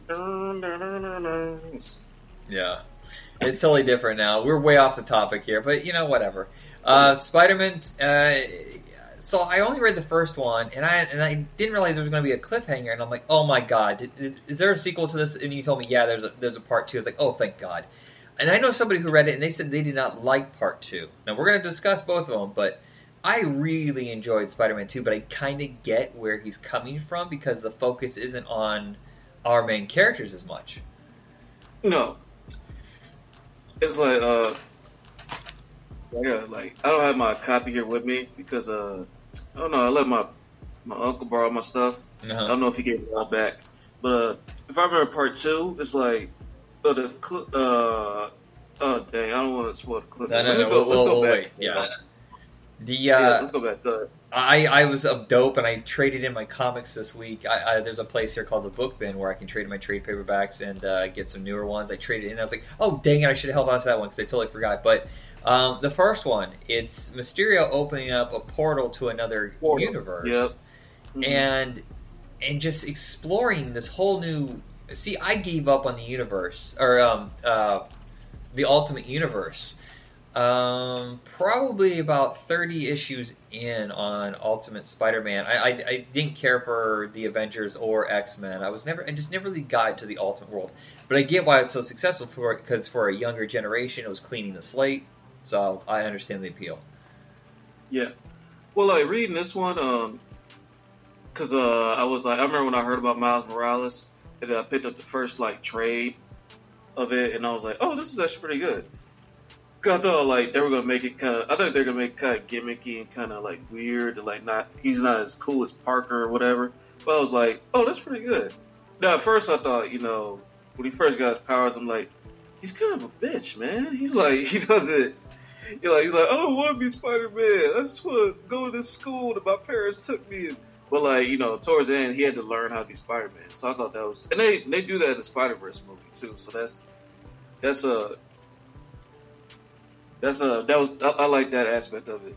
And then reading the uh actual uh Spider Spider Man book Yeah. is like when they meet when they meet up for the first time, it's like it, like Parker gets transported into another dimension and he's swinging and he's thinking, "Oh, this is New York. Okay, uh, but it's daytime now. It was night when I left." They're like, okay, it was weird. I'll just go see what's going on. And all of a sudden, like Miles appears out of nowhere, like, whoa, no way! I thought you were dead. Oh, and Spidey's like, what? Yeah, which I didn't And then they have know. I didn't know what he was even talking about because I knew Miles was brought into the universe, but I thought maybe it was because Spider-Man was missing or or he retired, and you find out he's dead. I'm like, oh, he must be. Oh no, that actually did happen. I I don't know. Do you remember what happened to him? Uh, well, in the uh, book, uh, the Green Goblin kills him. He has a big fight with the Green Goblin, and he the Green Goblin shoots him, which that's weird because I'm like he's got other like powers and the hover glider and all that. Yeah. But whatever. He, he shoots and kills him dead, Huh. and Miles Morales witnesses this, and he's like, I could have done something to help him because he's got his powers already. Like I could have done something to help him. So. How did he get his powers? Is the same incident? Uh, his uncle was the Prowler, and his uncle broke into Oscorp and stole a whole bunch of like spiders for experiment because they're trying to figure out exactly because uh Norman Osborn is trying to figure out exactly how Parker became Spider-Man from the uh, spider bite because he Gotcha. remembers getting bit by a spider or whatnot. Yeah. And the Prowler is like an expert thief, and he breaks in and takes some of the spiders. And then Miles goes to visit him one day, and then the spider bites him. But he has different powers, though. He has like the Venom Strike, and he can turn uh, invisible. Wow, I did. Yeah, I know. I saw the strike part. So it's it's interesting because, and it was a good choice to make him a unique. Like, yes, he's Spider-Man, but he's a different type of Spider-Man to give you a little bit fresh flavor. And that's usually what they do when they replace an old hero with a new one. Um, you know, Connor Hawke was better than, uh, in my opinion, better than um, Oliver Queen. You know, we had Mhm. Kyle as um, our generation's Green Lantern until Hal Jordan came back, and I always thought Hal was boring as hell. Uh, Wally West is a much better character than Barry Allen, who's a goody two shoes, boring. Fuck, I can't, I can't believe that they keep bringing these guys back. But that's not something they really do in the D, uh, the Marvel universe until just recently, like replacing Thor, Captain America. Yeah, Um, and all that. Yeah, so it's, it's interesting that they did that in the Ultimate Universe, but they kept it. It's stuck. Because a lot of times they do these spin offs, they just throw that universe away. Like there was Spider Girl in the, um, I want to call it M2 universe back in the 90s, which uh, Yeah. they kind of set aside. And I thought they were going to do it with Miles, but it's nice to see that they're keeping that going. Yeah, yeah, man, it's really it's really cool. Uh, and you know, if you like, if you've seen the Spider Verse, like you haven't seen the Spider Verse movie, but like, um, in the movie, it's kind of like they meet up kind of in the same way. Like Parker dies in a Spider Verse movie, but it's by uh, it's not by the Green Goblin, although they, although they fight, but for plot plot concern plot concern wise, by the Kingpin. Okay. Kingpin is the main villain in the actual movie. Hmm. But he doesn't appear in the Spider-Man book. I think he's referenced. Yeah. Well, this one is Right. heavily focused on Mysterio and Taskmaster. Yeah. which I like that and Prowler. They're bigger players in the Ultimate Universe than they are in the regular universe. Uh, which th- they're two characters. The thing about comic books that exhausts me is that they keep digging into characters we already know almost everything about. But all these like C and D level characters, they barely touched, and they can beef them up, make them more interesting, which is what they've done with Taskmaster, who's a hell of a good villain. Yeah. Yeah. Yeah, I mean, it's, yeah, Taskmaster is one of those villains that, you know, from like standpoint, if you're not a big comic fan, you don't know a whole lot about, but like if you are, you're like, oh yeah, Ta- Taskmaster is competent just as much as uh, Mysterio in this book or, you know, Ock Ock or anybody else. Yeah.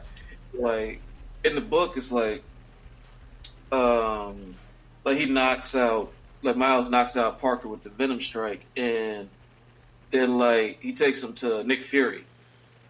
And Nick Fury knows that Spider Man is dead. And then he like makes all these questions like, Are you really Peter Parker? And then like yeah, and then what the heck is going on? I just saw another Spider Man that I've never seen before. Yeah, and they also explore the fact that it's his relationship is different in that universe. You know that, uh, if I'm correct, that he's with Gwen, and then Mary Jane isn't really part of his world. Am I wrong? I think uh no, I think you're right. Okay. I think in a Well, I think in the Ultimate Universe, like Gwen is still Gwen is around, and she was like Peter, one of Peter's like best friends, and they, she lived with uh, Aunt May, and then you know Miles has a relationship with that Gwen and Aunt May because of him, him seeing Spider-Man get killed and him having the same powers, because like they know that uh, Parker was Spider-Man in that universe, and uh, and uh, the Spider-Man that comes from the Ultimate Dimension, he's married to Mary Jane. Oh wait, no, no, no, no, I'm wrong. He's divorced. Okay, okay. Yeah, it's it was confusing in the regular universe too because they keep coming back and they keep changing the universe. I'm like, you guys do the same bullshit that DC keeps doing. And I think that's why that's why it's unusual for me to read any newer comics because it's all over the place. Um, Mhm. And I usually just go back and read some of the older stuff before all the reboot, reboot, reboot. And um, I still don't understand why they don't just call them seasons. Avengers has relaunched so many times that I can't tell which number one's which. Why don't they just say season five, season six? You know, just do that. Do it like TV shows. Yeah. I, mean, I can tell the difference between what's going on. You know, it's like, oh, S6, uh, F1, you know, okay, great. And um, I guess Spider Man's had yet another reboot, or another, you know, like the way they did with Brand New Day about 10 years ago. They did it again, and it's just, it's irritating.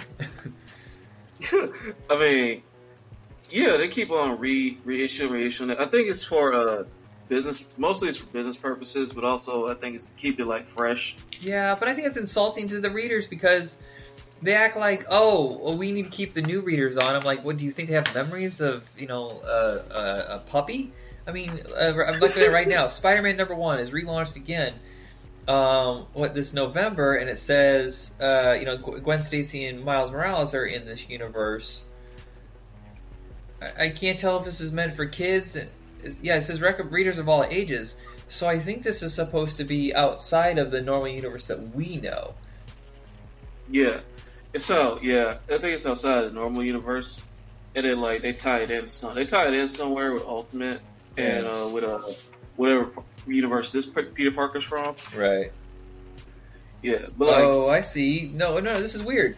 IDW signed a deal with Marvel to do the adventures, which are geared younger, like the way they did the Digest a couple years ago.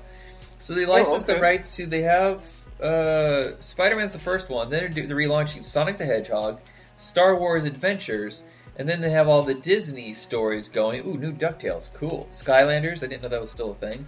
New Ninja Turtles, My Little Pony. I don't understand the appeal of that. Okay, yeah, you know what's funny? Oh, Dick Tracy. Holy shit, they got Dick Tracy. Dick Tracy. Yeah, they're relaunching it. And they have Star Trek. So this is interesting because, oh my god, they're doing the GoBots. They're do- and it looks good. Holy crap.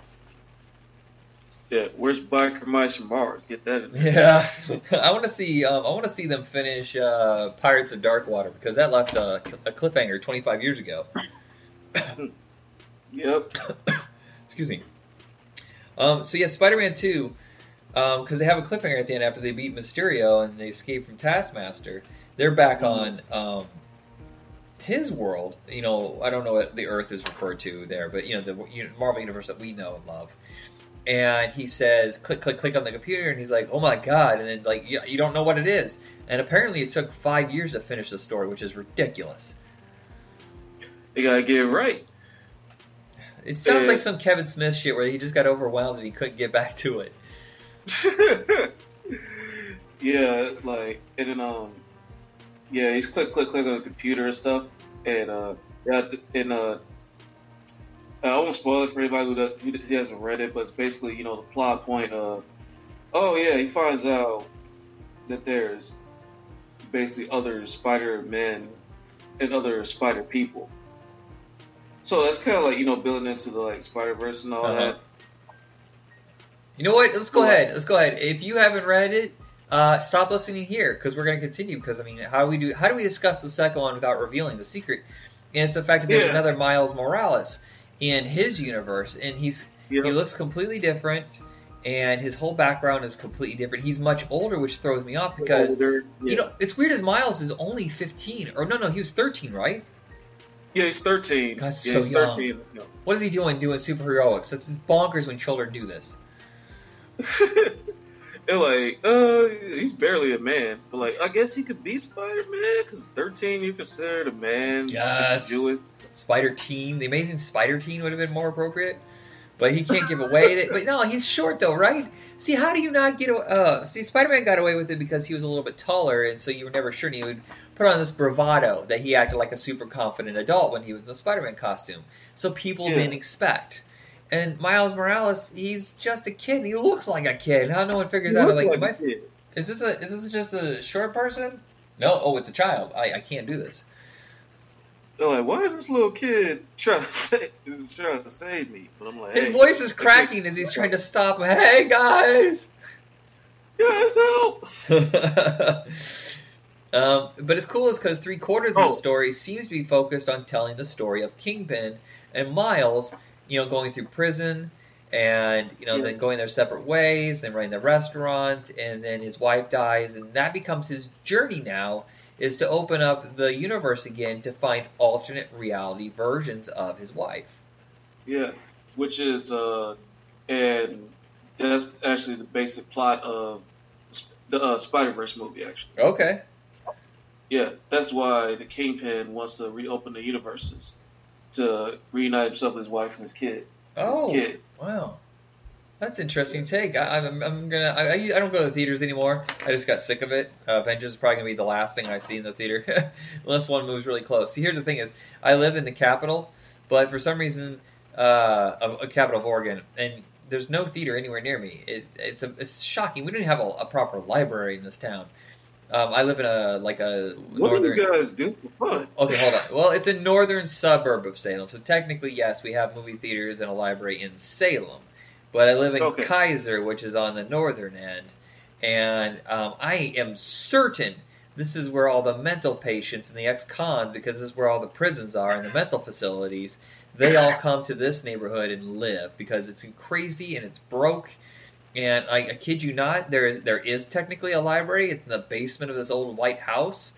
Um, it's by the police station, and it costs you twenty five dollars for an annual membership, and it's the size of my apartment, and it's ridiculous.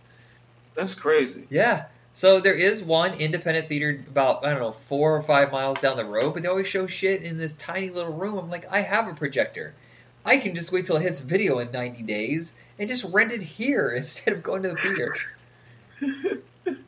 it's like, well, see, I still go to I still go to the cinemas Yeah. because uh, you know, it's just uh, that was a big thing growing up. Like, you know, going to the movies and like seeing movies and all that because it was like, uh, it's, it's it's a time to go out and you know experience it. My little godson, he doesn't have that same experience because you know people stream shit now. You don't have to Yeah. go see it the theater. Well, the difference also is nobody was on their phone back then.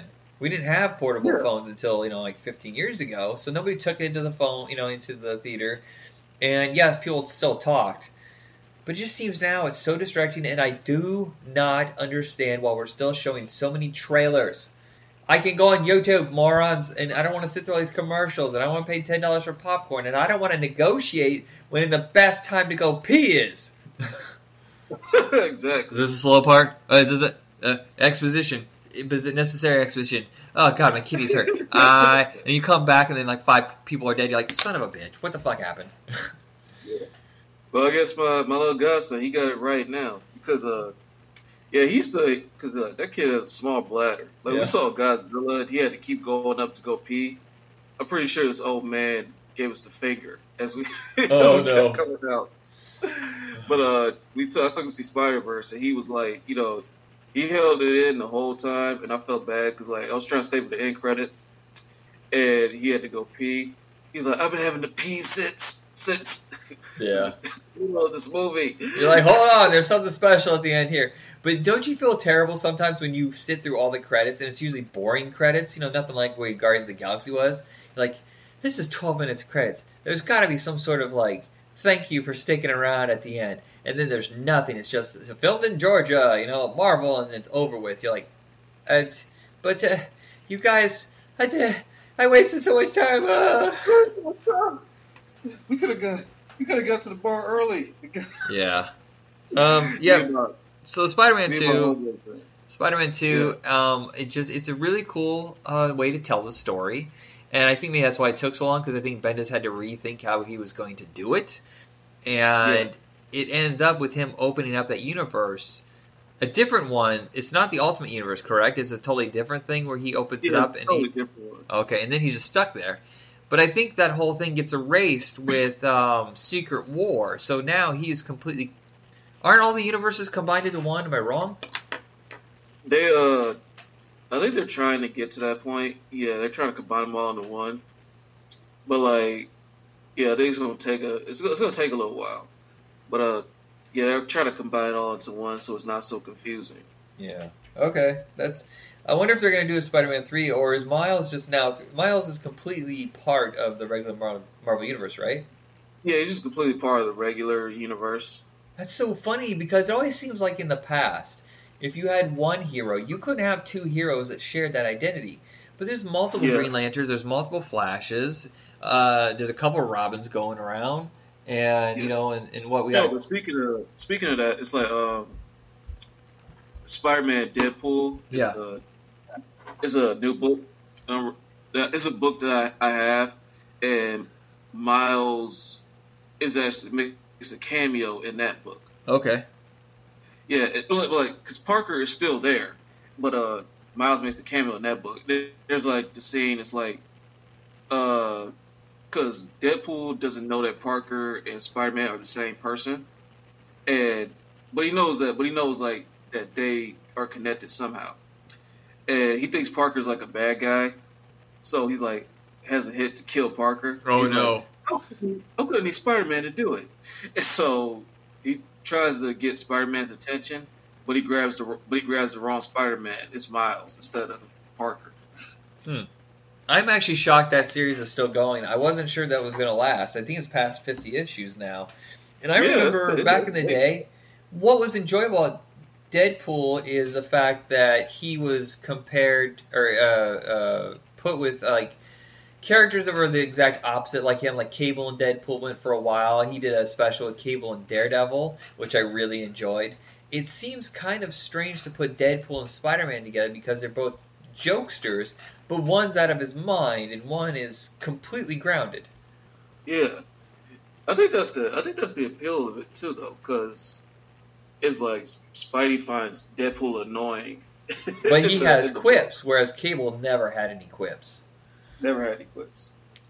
God, what a boring character, Cable. I just don't understand that appeal. I watched Deadpool 2 and I enjoyed it, but I was just like, I, I love Josh Brolin, but I don't care about this character.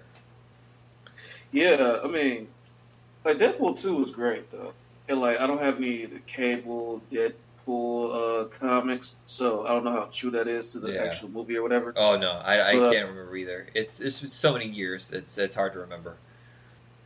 But like you know, for, like some real fans, they're like, "Oh yeah, it's kind of like a Lethal Weapon, like a Lethal Weapon team up, where you know, like Pool is Mel Gibson and, and Cable is like Danny Glover, you know." Yeah, I, I get that now. Yeah, if, if Danny Glover was more serious, um, and and, and uh, a, a murderer, just a straight up murderer. Straight up murder. I, I walk Sure. around. I whenever I'm too tired at work, I, I quote Danny Glover all the time. I'm getting too old for this shit, Riggs. Hey, you know what? I just saw like they're doing Bad Boys Three. Yeah, I was like, surprised They actually. do. They fifty now. It's like it's gonna turn from Bad Boys to Lethal Weapon. Like, oh, Yeah. we get too old for this shit. Yeah, I can't imagine just like they're gonna have to get some stuntmen, some CGI to plant their faces on younger stuntmen. Will Smith still looks like he's in shape, but I don't know about Martin Lawrence. I haven't seen him in forever. Yeah, Martin Lawrence, he kind of ch- no, he kind of chunky now though. Yeah. like- Well, he's gonna have to get back in shape. bad. Maybe that'll be part of the plot is that he's like retired and they got to bring him back for one more adventure. Yep. All right. Yeah, he's good. I saw him live and it was like, dude, we we still like he looks kind of chunky though. Yeah. I remember he was one of the few guys still doing stand-up specials. Like, uh, he did like three or four of them, and I was like, oh, that's kind of a dead format now that Netflix has basically taken that over. Yep. All yeah, right. He's uh he's, he's touring now, so Yeah. Um, is there anything you want to plug before we go? uh let's see. Uh, MMJ Comedy Festival in Fort Wayne, Indiana. So all Fort Wayne, Indiana listeners and everybody in surrounding areas, and even people in Oregon, come down and visit us. April 11th to 13th, Yeah. Fort Wayne, M- MJ Comedy Festival. We have sketch artists. We have improv group, and we have a whole bunch of stand-ups doing doing their thing. So come check us out, April 11th to 13th. Somehow we got to get you to Oregon sometime. We our comedy scene is growing very fast. We have a thing called Bridgetown Comedy Festival, and it, it's Oh, just okay. it's, it's huge now, and it'd be fun uh, if you could ever get into that. But you know, obviously it costs a ton of money, and stand up doesn't. You know, for most stand ups, they have second, third jobs. You know, because comedy doesn't pay the bills. But I. I I appreciate the effort. Always just going out there trying to make people laugh because it's a dark, messed up world, and people are depressed. You put a smile on their Oh, face. yeah. Kudos to you. oh yeah, especially in Trump's America. Yeah. Yeah, every episode I like to slip that in because uh, it's seriously at this point you're still sticking with them. You're a fucking fool. What is wrong with you? You either want people to be miserable because you're miserable, or you're a sociopath and you're just sick. Yep. Hey, how do we end that even better? Okay, check us out on Facebook. Send angry emails to Retro Rocket Entertainment on Facebook and Twitter. And uh, Cameron, thank you very much. And hopefully next time it won't take as long. I keep promising uh, him to do an episode of Chew, and it's been about two years now, and I keep taking my sweet ass time. I'm going to get around to it, buddy, and I, I will do that episode. Okay, I'm excited for that one. Okay. All right, everybody, have a good night. See ya. Okay, bye. I thought I did. My bad. Bye.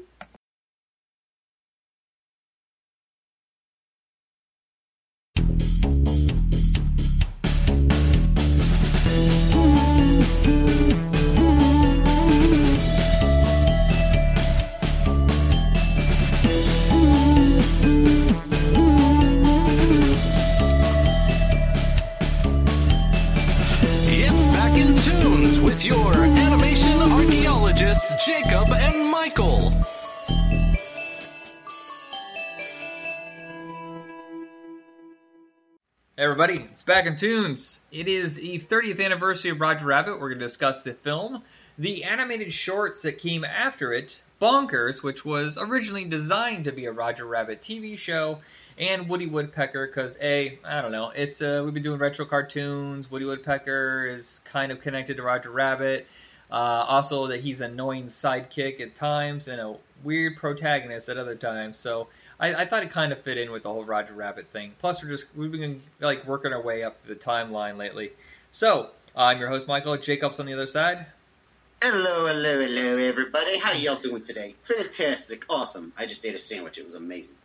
I did too, and uh, sorry the episode's late. Uh, I, I've been eating it for three weeks. It was a big sandwich. Uh, so yeah, this episode's late. I know it was a mega sandwich. Okay, it's not something you can let go to waste. And Yes, honestly, it's, it's uh, the new Subway is sandwiches that are the actual size of a Subway train. you get the six footer or the twelve footer. yeah, exactly. Oh gosh, uh, I mean, especially in the South, where in Texas, that's uh, where they make everything really, really, really, really, really big. Like Yeah. really, really big, man. From Rocko's Modern Life. They're like, oh god, twelve feet that ain't nothing, boy. That ain't nothing. I can I can make one the size of my house. You know how big my house is? Well, you could see it from a satellite from space. Good God, man, my penis is small.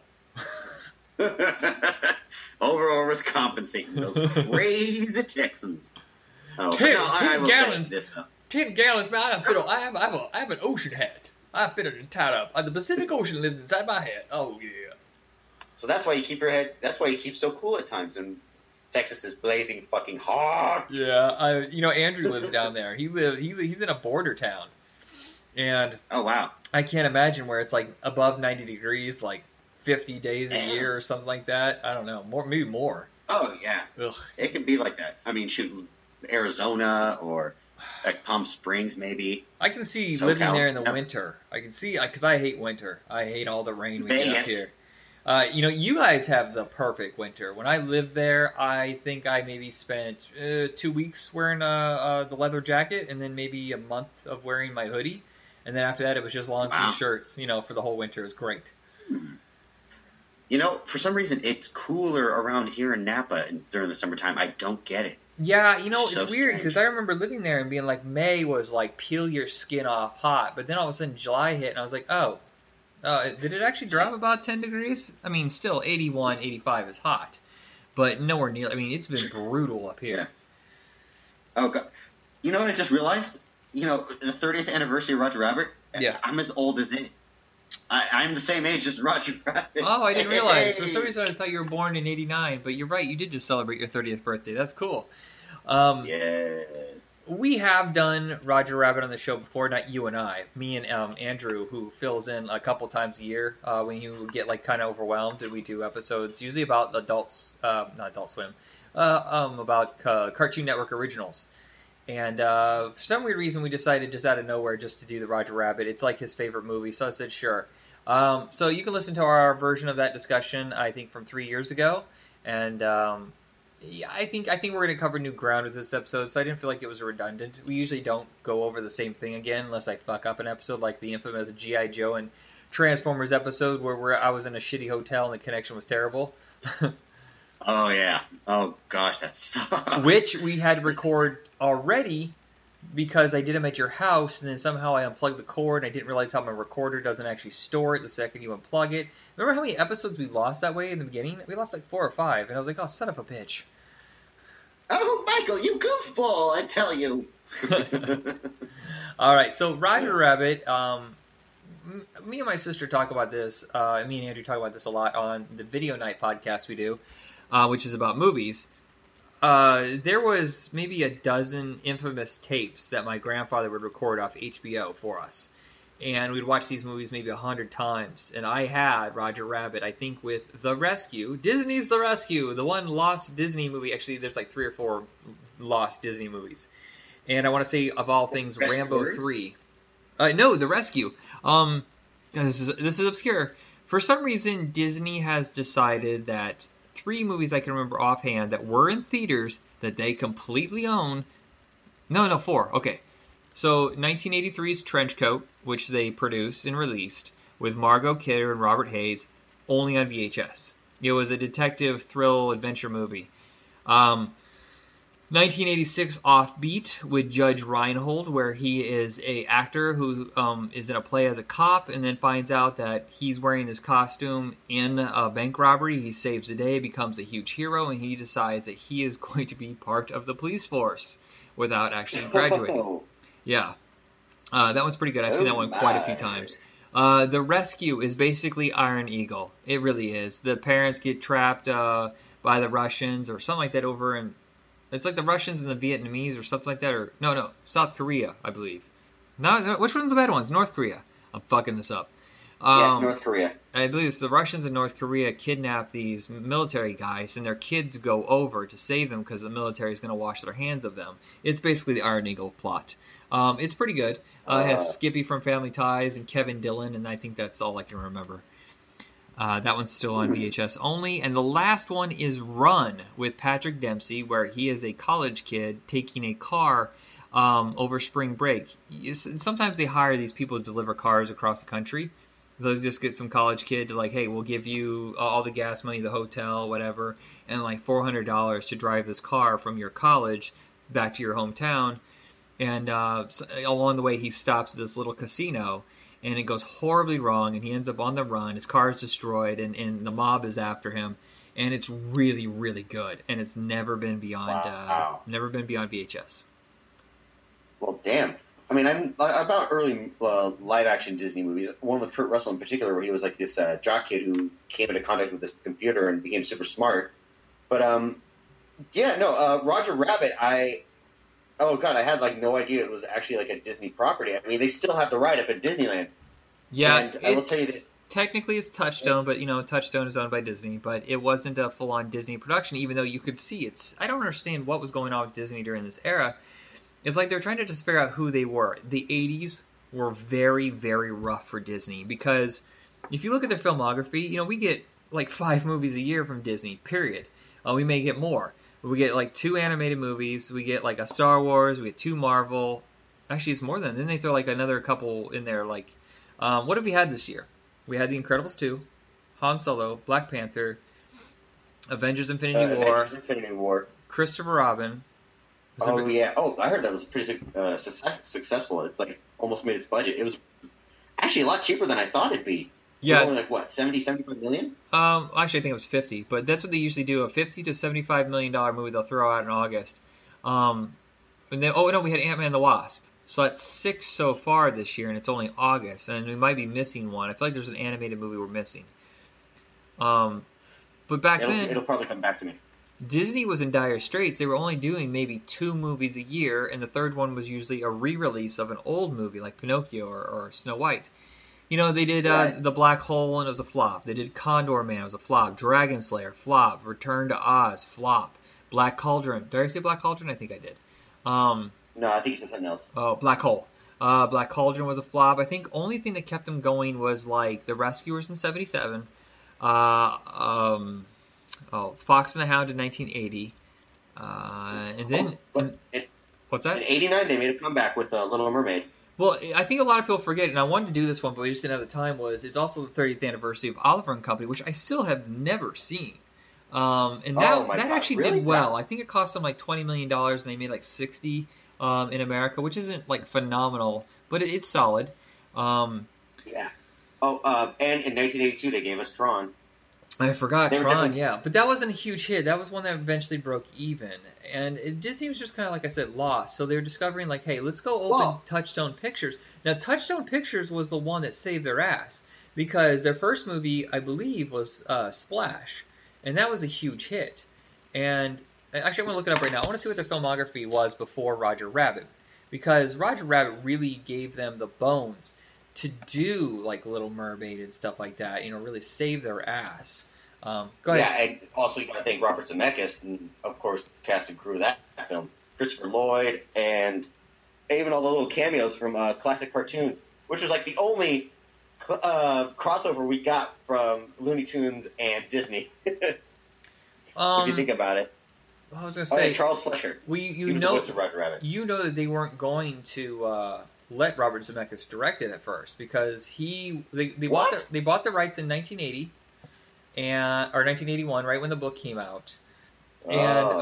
um, they said that the two movies that he had done previously, uh, used cars, which is fucking great with Kurt Russell. It's really it's a, a hoot. And um, I want to hold your hand were both bombs. But then he had the double whammy of doing um, uh, Romancing the Stone and Back to the Future, and he was back in their good graces. Spielberg had been pushing for them for a while, um, so or not him them, but Robert Zemeckis to do it, and uh, they're like, well, you know what? I'm glad he did. Spielberg, you know, he's like the king of film right now, and Robert Zemeckis is red hot. They did offer it to Terry Gilliam first, and he turned it down, and he said that was a huge regret. Oh God, yeah, no, it definitely was. I mean, considering how huge of suc- uh, success it was, Um, I'll try to make and I mean, yeah, go ahead. Well, and considering you know Robert Zemeckis' track record, especially with the Back to the Future trilogy. Well, wait, no, this is before uh, Part Three came out, right? It's before part two.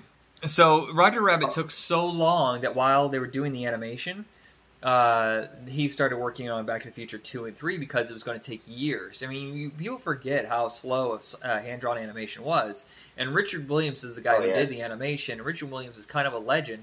Um, to people who really know animation, he never really had a huge breakout hit, but he was always very, very good, and he was traditional style animation. So, um, Right. you know, he's a classic Disney style, like the way that Don Bluth was.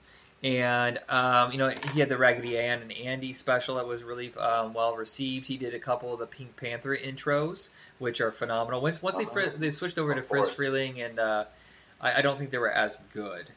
I'm trying to remember. Mm-mm. Uh, Richard Williams is also he's had a project called The Thief and the Cobbler, uh, which has gone under different Oh. names. And you've probably seen the edited the With sub- Matthew Broderick. What's that? With Matthew Broderick, right? Right. I think some places it's called Arabian Nights, and Yes, um, it is. there's uh, so many different versions of it, but he never got to finish it. It was taken away from him. He started working on it during the late '60s, I believe, the late '60s, and it didn't come out till '95. And he would he would take jobs like uh, the you know the Pink Panther, and he would do commercials and stuff like that just to get enough money to keep doing the movie himself. And I think eventually it just That's like dedication. yeah, it is, and the problem is it was such fits and starts that he had to change his entire crew of animators sometimes. And then when Oh, yeah. Miramax bought the rights for the American release, they chopped it up, they re-edited it, and everything like that, and it's not as good. I'm gonna try to find you. We'll do a special episode sometime where we watch as much as possible the, the cut that Richard Williams intended. He's still trying to do it the way he wants to, but you know, it's just I don't think it's ever gonna happen. Sadly, no, it is. It's a shame. Uh, almost like with what happened with uh, Richard Donner's uh, Superman 2 cut. Kind of, yeah. It- it- well, he at Yeah, least he wasn't but- fired um, halfway through. They still, Richard Williams' name is still Oh on it. God, yes. Right, but also, um, again, the quality of the animation in Roger Rabbit was, I think, just top notch and Oh, yeah. perfect. Plus, it was blending with live action. That Yes. was a feat that's never been done. And the way they did it, oh my God, uh, the final product made it look so, you know, simple and Right. it came Um, out beautiful. You know, there was And oh my, there was uh, I want to say it was like 1946 or something like that. Anchors Aweigh with Gene Kelly and uh, uh, Tom from the Oh, Tom and Jerry cartoons. right. He does dance with it, but it's such a small uh, bit. I I could be wrong, but I think it's the first time where it was a fully integrated hand drawn animation mixed with humans because technically Tron also counts. exactly. I was gonna say Tron is a I- big Oh, Tron is something different Yeah. entirely. I mean, that was like you know huge blue screen, you know, uh, different sets. Oh, geez, that was I don't know. That was a huge milestone and a huge step in the way of special effects, uh, Yeah. editing and everything. but Like but it was, there- it's, it's a masterpiece. The thing about. Roger Rabbit is that they're trying to take something real world and you know no I mean yes it's 1940 so it's a little artificial since it was 1988 but it's that that was tangible Right. that was that was real sets it was real people and trying to make it all work and use Mhm. the lighting properly you know shadowing and stuff like that and, and little gadgets I still watch it today and I'm still trying to wrap my head around the scene where he's washing the dishes and Roger is underwater while they're I think they're handcuffed and I'm just like how the Yeah. fuck did they do this? This is crazy. I know it is. It's such an amazing sequence. I I- like uh, sometimes like with uh, certain scenes in movies where they have like the motion capture suits. They film uh, while they're in the motion capture suits to film the animated part, and then they have the character or the actor dress up as the character uh, to you know really give a full sense of the the full sense of the scene. Yeah. You know, uh, to have it fully developed as you're shooting it. Um, just real quickly here, I was gonna look this up and I forgot. Um, so this is before Disney opened Hollywood Pictures, Hollywood Records, uh, before they bought Miramax and Dimension and all that stuff. This is when they first ventured out to do Touchstone. Now this is these are the movies that were successful that helped them get enough money for Who Framed Roger Rabbit because it was expensive. Uh, they did, Oh like I said, Splash, Down and Out in Beverly Hills, Ruthless People, The Color of Money, Outrageous Fortune, Ernest Goes to Camp, Adventures in Babysitting, Stakeout, Can't Buy Me Love, Three Men and a Baby, Good Morning Vietnam, Shoot to Kill, and, those are all really big movies. Yeah, they are. Oh gosh, especially Good Morning Vietnam. My God, that was one of Robin Williams' best performances, and it gave us that cla and that tagline, "Good Morning Vietnam." Which you it. like, I uh, oh my god, I don't. Ugh, no, uh, not because of the movie. Because after that, every single fucking person decided that every time they had a microphone in front of them, they needed to go "Good morning," whatever it was, and I was like, no, stop, stop it right now. I'll eat your face. Now eat your face with fava beans. You know, sometimes I I always say it like I always say this like when I'm jokingly angry. I like I tell I let them know I get to a certain point where I do something insanely evil. Like I, I just I tell in a particular accent in a particular way. I tell people like, all right, that's it. I swear to God, if this happens, I will I will punch a baby. I'll do it, damn it. I tell you. Um, and I'm sure people, most people know this, but uh, Roger Rabbit was there was done, there was test footage done years beforehand, um, where uh, Paul Reubens voiced uh, Roger Rabbit. Oh, wow. that's actually a pretty good fit. I'm not gonna lie.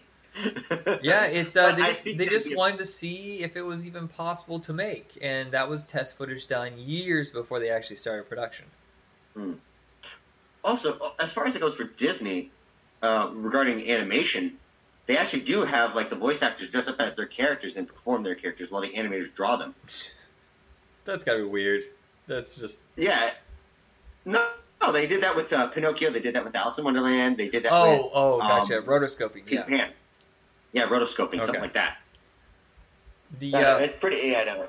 It well, it gives the anima- uh, animators, uh, you know, imagination. Like what comes to mind as the actors perform their character. Yeah, it's, it's like uh, early. It's like it's what uh, motion capture almost early days motion uh, motion capture with the birth of that concept. You know, this um, Yeah. pretty much made Bob Hoskins a household name until sadly he passed away, I believe, from Alzheimer's. Um, it is not called Old Timers, by the way. I've heard I hear people say Old Timers. I'm like, what the fuck are you saying? Are you saying Old Timers? Old- It's Alzheimer's. Where do you hear the Owl. T? Yeah. No, no, no. They're saying old. but you don't hear it. Yeah, old timers. And I was like, well, that might be a nickname for it, but that's not the medical term. Uh, yeah, yeah, yeah, yeah. Um, but- Morons, I tell you. yeah, but before Bob Hoskins, they went to Harrison Ford, but they realized his price was way too high, which that would have been cool. I mean, I can't imagine it was that expensive. Uh, Bill Murray um, was considered, but they couldn't get to him because what I've heard about Bill Murray, the only way to even offer him a part is to offer it through a friend, a trusted friend. Like Harold Ramis. Like if they got a hold of Harold Ramis, I'm sure it would have gotten Yeah. Bill Murray. So um, Eddie Murphy was offered it, and they uh, I can't believe that Oh, he wow. was Eddie Murphy less expensive than Harrison Ford. By this time, I would think that he'd be red hot and unavailable. Uh, it's crazy. Oh, wasn't he in the middle of uh, Beverly Hills Cop 2? Um, probably at this time. Well, you consider how long the animation took. Maybe it was Beverly Hills Cop 2 because I don't think that Coming to America was. Yeah, Roger Rabbit was probably done filming by the time Coming to America went into production, so must have been Beverly Hills Cop 2. But it, it, it's almost irrelevant because he just didn't uh, want to do it. Um, he said he regrets that. Um, uh, Chevy Chase was gone too. Robert Redford, Jack Nicholson, Sylvester Stallone, Wallace Shawn. Oh, man. Hold on a second. Wallace Shawn? Is that the guy from Princess Bride? Inconceivable. Yeah. It is. He was off. Oh my god. It's Vizzini. yeah, no, it's Vizzini. You keep using that word. I don't think it means what you think it means. Um, Ed Harris, Charles Grodin. I don't know who Don Lane is. Uh, I never even heard of him before. Um, Ed Harris. Ed Yeah. Harris. Ah. that, that might have worked. Um, but I think Oh, Bob yeah, for sure. Hoskins really captures, especially the fact that he could let go enough, especially in one of the final scenes where um, he has to start singing the Looney Tooney song and being all goofy and making the weasels crack up till he died. Yeah, making them laugh themselves to death as the judge, Yeah. Christopher Lloyd's character, as the judge, you know, uh, uh, affluently mentioned. Are you insane? You keep laughing. You do you want to keep laughing until you die, or shit. Uh, it's something along that line. How the line goes. It's been a while since I've seen the movie. No, that was that, that, your voice actually isn't too far off from it. The only thing I can ever say is Marty. Oh. Oh, Ma- roads. Where we're going, we won't need roads. Did, can you get his But need voice? a lot of cocaine, Marty. I killed your brother, and he had a voice just like this. Uh, honestly, I had no idea uh, that there was more than one short because I remember watching Honey I Shrunk the Kids, and there was this Roger Rabbit short, and um, it was about you know baby swallowing a rattler and Roger's all over the place, just you know practically killing himself just to save the freaking baby, little baby Herman. yeah. And then of course at the end of the cartoon, you know. You know, they wrap up production. You know, Baby Herman just goes off on a tangent. What the heck was that, Roger? And he's smoking a cigar. And then, you know, Jessica Rabbit comes along, you know, talks to Rogers, be like, "Oh, honey, can we go home and play patty cake now?" The um, Which is I'm trying to remember all the movies that had appeared before. I'm trying to find it here, but I know I'm almost certain one showed before um, a far off place. I want to say one showed before Honey I Blew Up the Baby. The rest I'm not so sure about. right. Uh, th- yeah. Again, the other shorts I didn't know of until you mentioned them, and I get uh, it. I swear, even though they were shorts, the quality of animation did like not disappoint. It was still top notch and mo- high movie quality. Hey, I apologize. Oh, I have to go download some software. Sorry. Oh no, it's all good. I'll be back. Sorry, I had to do some paperwork. No, no, that's perfectly fine. But again, uh, these shorts, they may have only been like, what, five, six, seven minutes, maybe? Yeah. But again, the quality did not deteriorate. It was still top notch animation quality, especially when it came when it blended with the live action at the end of the sequence. hmm Because, you know, just like a regular uh, movie set, you know, there it's like, you know, cut here. Oh, you ruined the film, you stupid rabbit. We have to do that all over again. and then Baby Herman, you know, smoking a cigar, walking away, knocking shit out because he's pissed. I'm gonna try and to then, of course, find. you know, I'm gonna try to find where the cartoons, what movies they showed before. I, that's something I miss is that that they used to do this all the time. Um, so, okay, so there's uh, that's weird. Oh, he does a cameo in Sporty Goofy and Soccer Mania. Um, Tummy Trouble, Roller Coaster Rabbit, and Trail Mix Up. Okay, so there were only three. I thought there was five or six. That's crazy.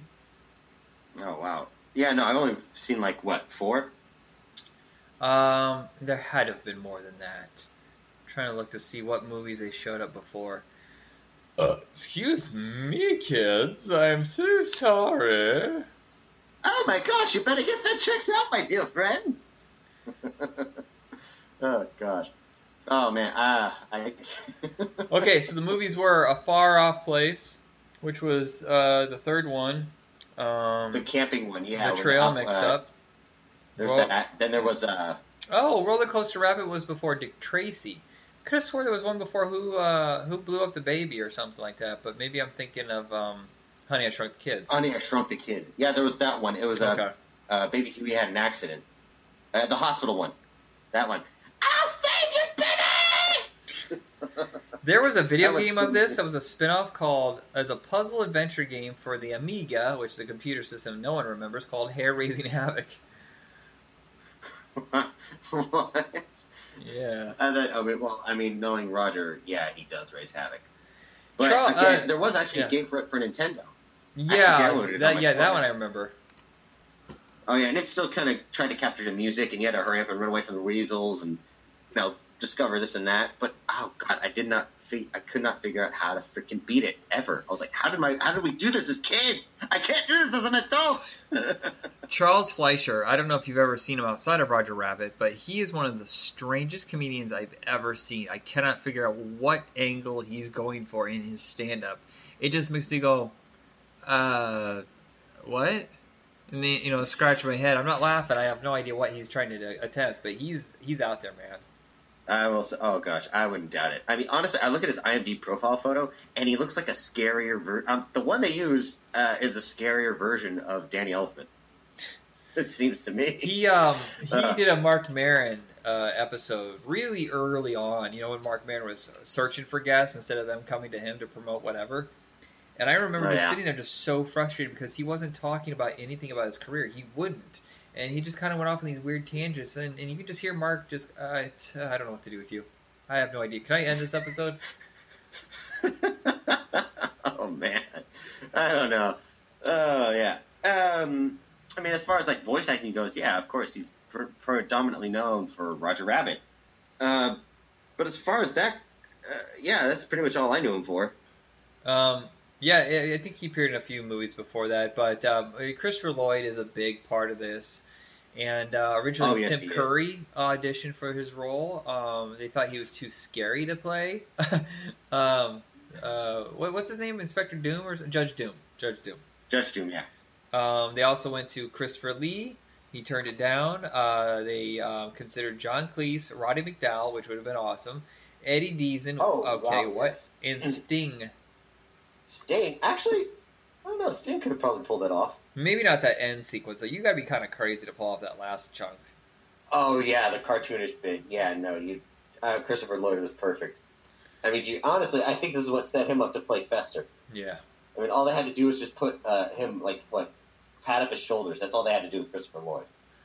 Oh, right here it says uh, Disney and Spielberg went to Williams, which uh, he refused to work in Los Angeles. They said um, he wasn't. He didn't really care for Disney either. They said, look, you can work independently where you live in England, and we would help distribute your uncompleted film, The Thief and the Cobbler. Oh wow, damn. Man, I wish Zemeckis and Spielberg did. Oh, Yeah, I don't know how Miramax got their hands on it. That's kind of strange. I gotta look that up sometime. Um, yeah, it took 14 months to do the animation. That is crazy long. a year. A, oh my god, over a year. That is crazy. I mean, motion capture movies take a really long time, but for hand drawn stuff, yeah, that hurts. My gosh, it's like your wrist at the end of the day. I don't even want to pick up my food to eat. Feed me. I'm like a baby. Nom, nom, nom, nom, nom. Jessica Rabbit, um, probably be Oh my god. might be the pivotal moment for a lot of kids growing up as they realize, okay, I dig girls and I think I like animated girls. Is that that's weird, right? really, really attracted to animated. she, she was a, she was a gateway to hentai. Okay, yeah, I can see that actually. Um, did you? do you is there truth to the rumors that they did sort of like subversive animation in there? Honestly, no. I'd have to, if I watched it again, I might be able to point it out. I mean, like what Disney did with like uh, Lion King and Little Mermaid. Oh God, Little Mermaid, the f- Gold Penis uh, Kingdom of Atlantis. Right, I remember that, the priest- cover. The, the priest, then the priest during the marriage ceremony had a boner. like, oh my God, like what the hell? Uh, or uh, spelling out sex when uh, Simba like just as an adult laid flat on the top of the hill and all those flowers and petals uh, got swept up by the wind. Oh my god! Yeah, I uh, I don't know what they were doing. I don't know. Maybe some animator was just having fun with it. Like, watch them notice years later, and luckily they did.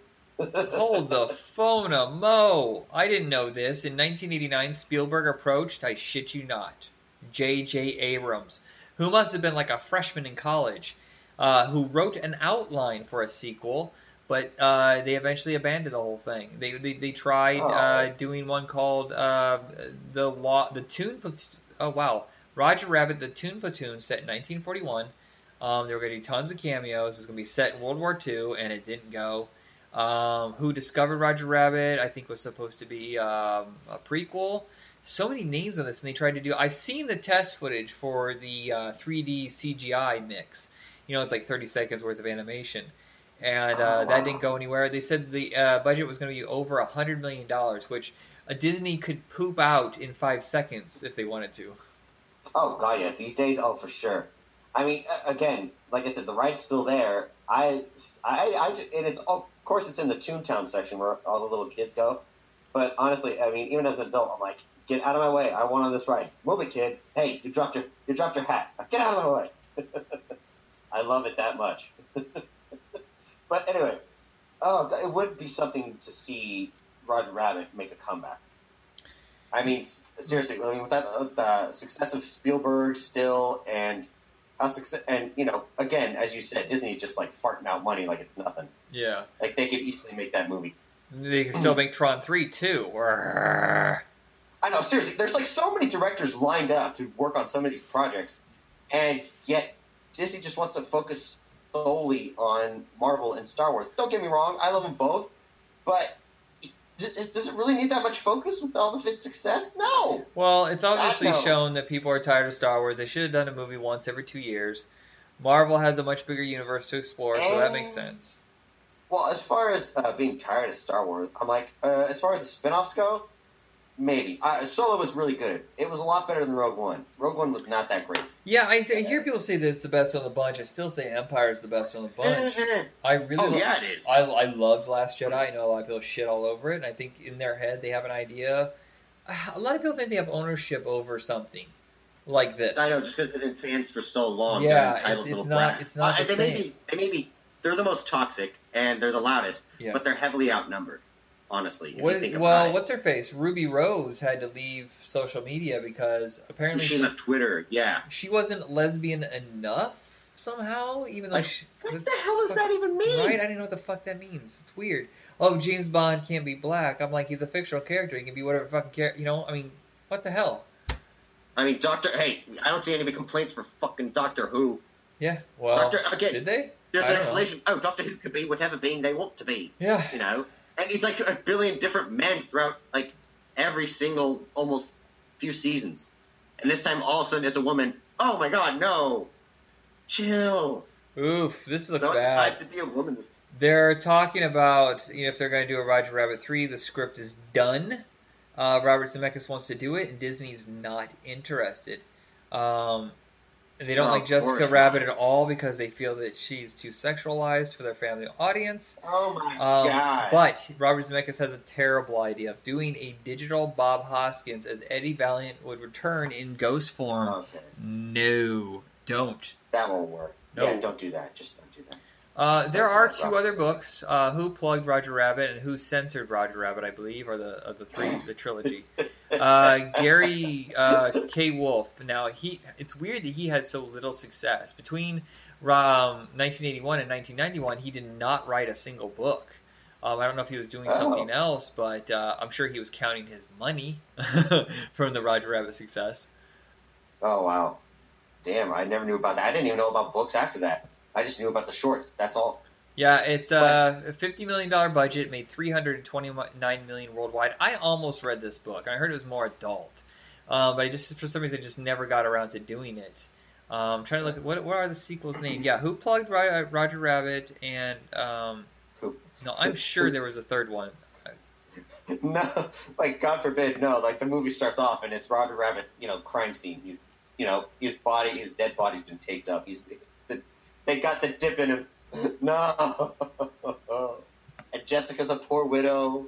She cannot move on. Oh, She's here it is. I got it wrong. Nellie uh, Valiant wants revenge. Who Censored Roger Rabbit was the first book, and like I said, it took a different turn. Uh, Who Plugged Roger Rabbit was in 91, and then the Who Whacked Roger Rabbit in 2013. Isn't Who Plugged and Who Whacked the same? I mean, is it the same plot? Pretty much, yeah. Like that, he's dead. Yeah, you know, he got plugged full. He's got plugged full of holes. You know, that's he's dead. He's been shot up. That's what it translates to. And who whacked Roger Rabbit? I mean, yeah, he's again dead. That was another term. It's the same fucking thing. Uh, however, Wow. as it goes for um Whoa. Roger Rabbit, uh, I mean, what. Charles? What, what happened? Look at this. Gary K. Wolf sued Disney because they did not pay their full share of merchandising rights and gross receipts to him. Oh. He sued twice and failed twice. They said uh, Wolf What? said that Disney owed them se- uh, owed him seven million dollars, which seriously is nothing money. Disney's attorney not only disputed the claim, but also said that Wolf actually owed Disney five hundred thousand to a million because of an accounting error discovered in preparing for the lawsuit. But Wolf won the decision in July of 2005, receiving only four hundred thousand dollars in damage. Seven hundred million Oh, or seven million down to four hundred thousand dollars. That's a bunch of crap. No, he got screwed. Yeah, I wouldn't even. Oh, God, Disney, you suck sometimes, man. I know. It's like not. It, it's like they're not hurting for money. No, They no, they really aren't, especially now. Roger Rabbit gave Honestly- them the money to do things like Rocketeer, you know, and and bigger budget films. So they should be grateful for every. I mean, they they- they're good now. They're more than solid on giving out that seven million dollars. They had to fight him, which looking at court costs, it probably cost him most of that. Sadly, yes. Mm, All right, so Bonkers, the animated series, um, originally designed to be a spinoff of Roger Rabbit, but the studios could not get together, and um, we have this weird amalgamation of something else. exactly, like completely different. Uh, like uh, Bonkers was a bobcat who was once an actor, but then got kicked out of Hollywood, so he ended up becoming a cop. yeah, so originally Honestly, it was supposed to be Roger watched quite a Rabbit, and then uh, Eddie Valiant is uh, whoever the sheriff is, Detective Lucky. Oh yeah, voiced by voiced by Jim Cummings as well. Wait, wait, Uh, Jim Cummings did both voices. Yeah, again, Yeah, who doesn't he voice? Wow. Oh my god, yeah, seriously, he did. Yeah, no, he did the two main characters, which were Bonkers and, of course, uh, Detective. Oh shoot, hold on, let me check. I keep forgetting his name. I it, it's on the tip of my tongue. Detective Piquel, Lucky, Detective Lucky. Then of course Earl Boen was in it as well. Frank Welker. Oh gosh, Frank Welker. He's everywhere. He's everywhere. we don't even have to say who the characters he played are, because he's. It, it's Frank Welker. That's it. Uh, this was Yeah, part well- of Raw Toonage, um, which was kind of experimental. What was the what was the one on Cartoon Network? Was it called Cartoon Cartoon, where they would try out new cartoons? Yeah, cartoon cartoons. I remember that too fondly. Yeah, it was like a little uh, short block in between, or uh, at the end of an episode, right before the next one, uh, the new show new show started. Uh huh. Oh God, you're right. It was a short. I remember now. Well, it says here the had- the first short was shown before Three Ninjas, and then became uh, part of Raw Toonage, then became its own series. Oh wow, I did not know that. Oh man, but still, there were like a bunch of quirky characters. Like there was one in particular, uh, which was voiced by Frank Welker, which I think was his main character, was uh, Fall Apart Rabbit. Like it- he's Bonkers' friend. He helps out like on the cases, but again, he just easily falls apart like a crash test dummy. he's so fragile. Crash Test Dummies had their own animated series on Fox for some un, I, uh, weird reason. I have no idea why. Yeah, they did. Yeah, no, that was pretty. That was pretty weird. And uh, who else you had in here? You also had uh, April Winchell, Karla DeVito, Sherry Lynn, and Ron Perlman as well. Oh yeah, Ron Perlman, Nice. Sergeant Grading. That's who he played. But again, uh, I liked how it did kind of interact with uh, what actually went on in the world of Disney. But as far as these crimes went, they try they stayed away they strayed away from all the uh, A-listers. Trying to look through all these Oh. names. So many people in this. This is when Disney was so flush with TV money for the animated series. You know, this is when they did those syndicated blocks. Um, I mean, I guess they'd already been doing that with uh, Ducktales and stuff like that, but this is when they really started going full bull. You know, this is before they started throwing all their shows on ABC, so it's kind of interesting to see. I don't think the quality of animation is good for Disney, but it's better than most of what was on television at that time. Oh, of course. Uh, and there were actually a few episodes where Goofy would appear. So, yeah, no, and uh, Mickey Mouse, like you know, the the top the top mascots for Disney. Yeah. But again, uh, uh, the quality animate of the animation was very spot on, and sometimes, like unless you were familiar with Jim Cummings' work, you wouldn't couldn't be able to uh, you couldn't tell that he was bonkers and uh, lucky at the same time. And it did spawn a Sega video game, which I owned. I feel like all these shows spawned a Sega game, not so much Nintendo. It seems like Sega would pretty much put out a game for any sort of licensed material, which is, I think, kind of why I'm more fond of Genesis. Plus, they had amazing sports games. But I always love that they're like, okay, this niche movie has a video game like Demolition Man, Universal Soldier, Judge Dredd, you know, all these great, excuse me, uh, great Well- movies um, that, uh, you know, had a niche audience would have a video game. Oh yeah, of course, because they figured you know kids look at it and they're like, oh, that looks so cool. I want to, I want to, I want to watch this movie. And it's like, oh, I wish they made a game of it. Well, guess what? They did. but yeah, no, Sega Genesis would definitely get like more attention than Super Nintendo would. I mean, there was like uh, uh, uh, Judge Dredd released for uh, Super Nintendo. There was same with Demolition Man and all that. Except Super Nintendo wanted to push out more of the fun, cartoony, you know, Yeah, whereas Original, like the uh, Genesis, do you, lineup. do you remember the Batman Forever game where they did that weird mocap the way of Mortal, Co- uh, Mortal Kombat was? yeah. And that was I yeah, have it actually. that was strange. Yeah, I know. I mean, it was for Super Nintendo as well, but again, they again they really pushed it out for the Genesis. Anyway, uh, uh, Bonkers I think went on for like what? How many years? Like Four seasons, three, four years. Yeah. Oh wow! So it was quite the success. Which I would say for the Disney shows at the time, that's probably more successful than usual. Usually their shows would last maybe two, possibly three. Most animated shows only last like three or four seasons, just enough to loop it for, especially the syndicated ones. Um, there's a cameo in one of the Bonkers episodes. Um, a character called Marsupilami who had his own TV show, and I don't know I've never heard of Marsupilami, but I know somebody on Facebook that I'm friends with that is insane about this show. I've never seen Bonkers until just recently. I've never even seen anything of Marsupilami. Mar- Mars, uh, I'm uh, other than like that chuckle, I wasn't sure what else to say about Marsupilami. I don't even. I can't remember. I can't say I remember Marsupilami at all. Raw Toonage actually was on um, CBS. I could have swore it was all uh, syndicated. Huh? Yeah, I don't remember being on CBS at all. This must have been right before they made their deal with ABC and then eventually bought ABC. Right. Oh, okay. yeah, probably that's how it went down. Uh, again, yeah, as a kid growing up and watching Saturday morning cartoons, yeah, there would be multiple networks that had like, A little cartoon block, you know, to try to get more, you know, a, more of a bigger child uh, audience. Yeah. But yeah, no, Bonkers I always thought was on like uh, the actual Disney Channel. I'm sure later it was. I'm sure later it was packaged up and thrown on Disney. I mean, that's kind of what they did. Is that they would just take the old stuff and put it on, and it would just last forever, forever. Forever.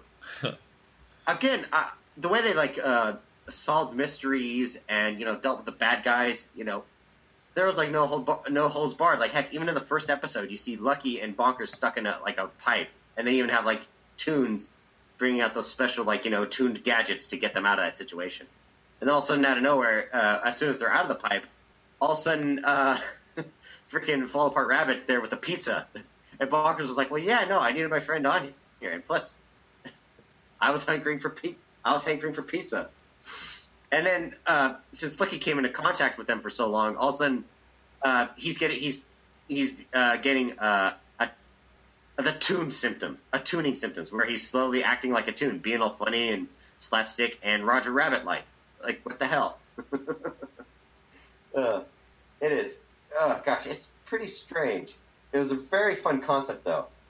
You know, the blending of like actual human characters and these actual tunes, Yeah, yeah. even though everybody's animated. And I think that's what the best thing about it being animated was the freedom of that.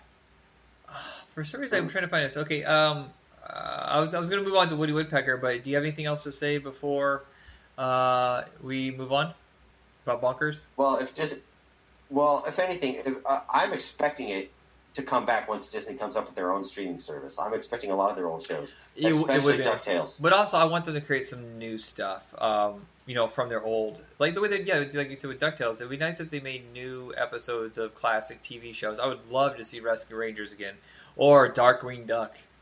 Oh yes. Oh, Darkwing Duck actually had a little appearance in uh the new Ducktales. Oh, good, good, I think good. it was.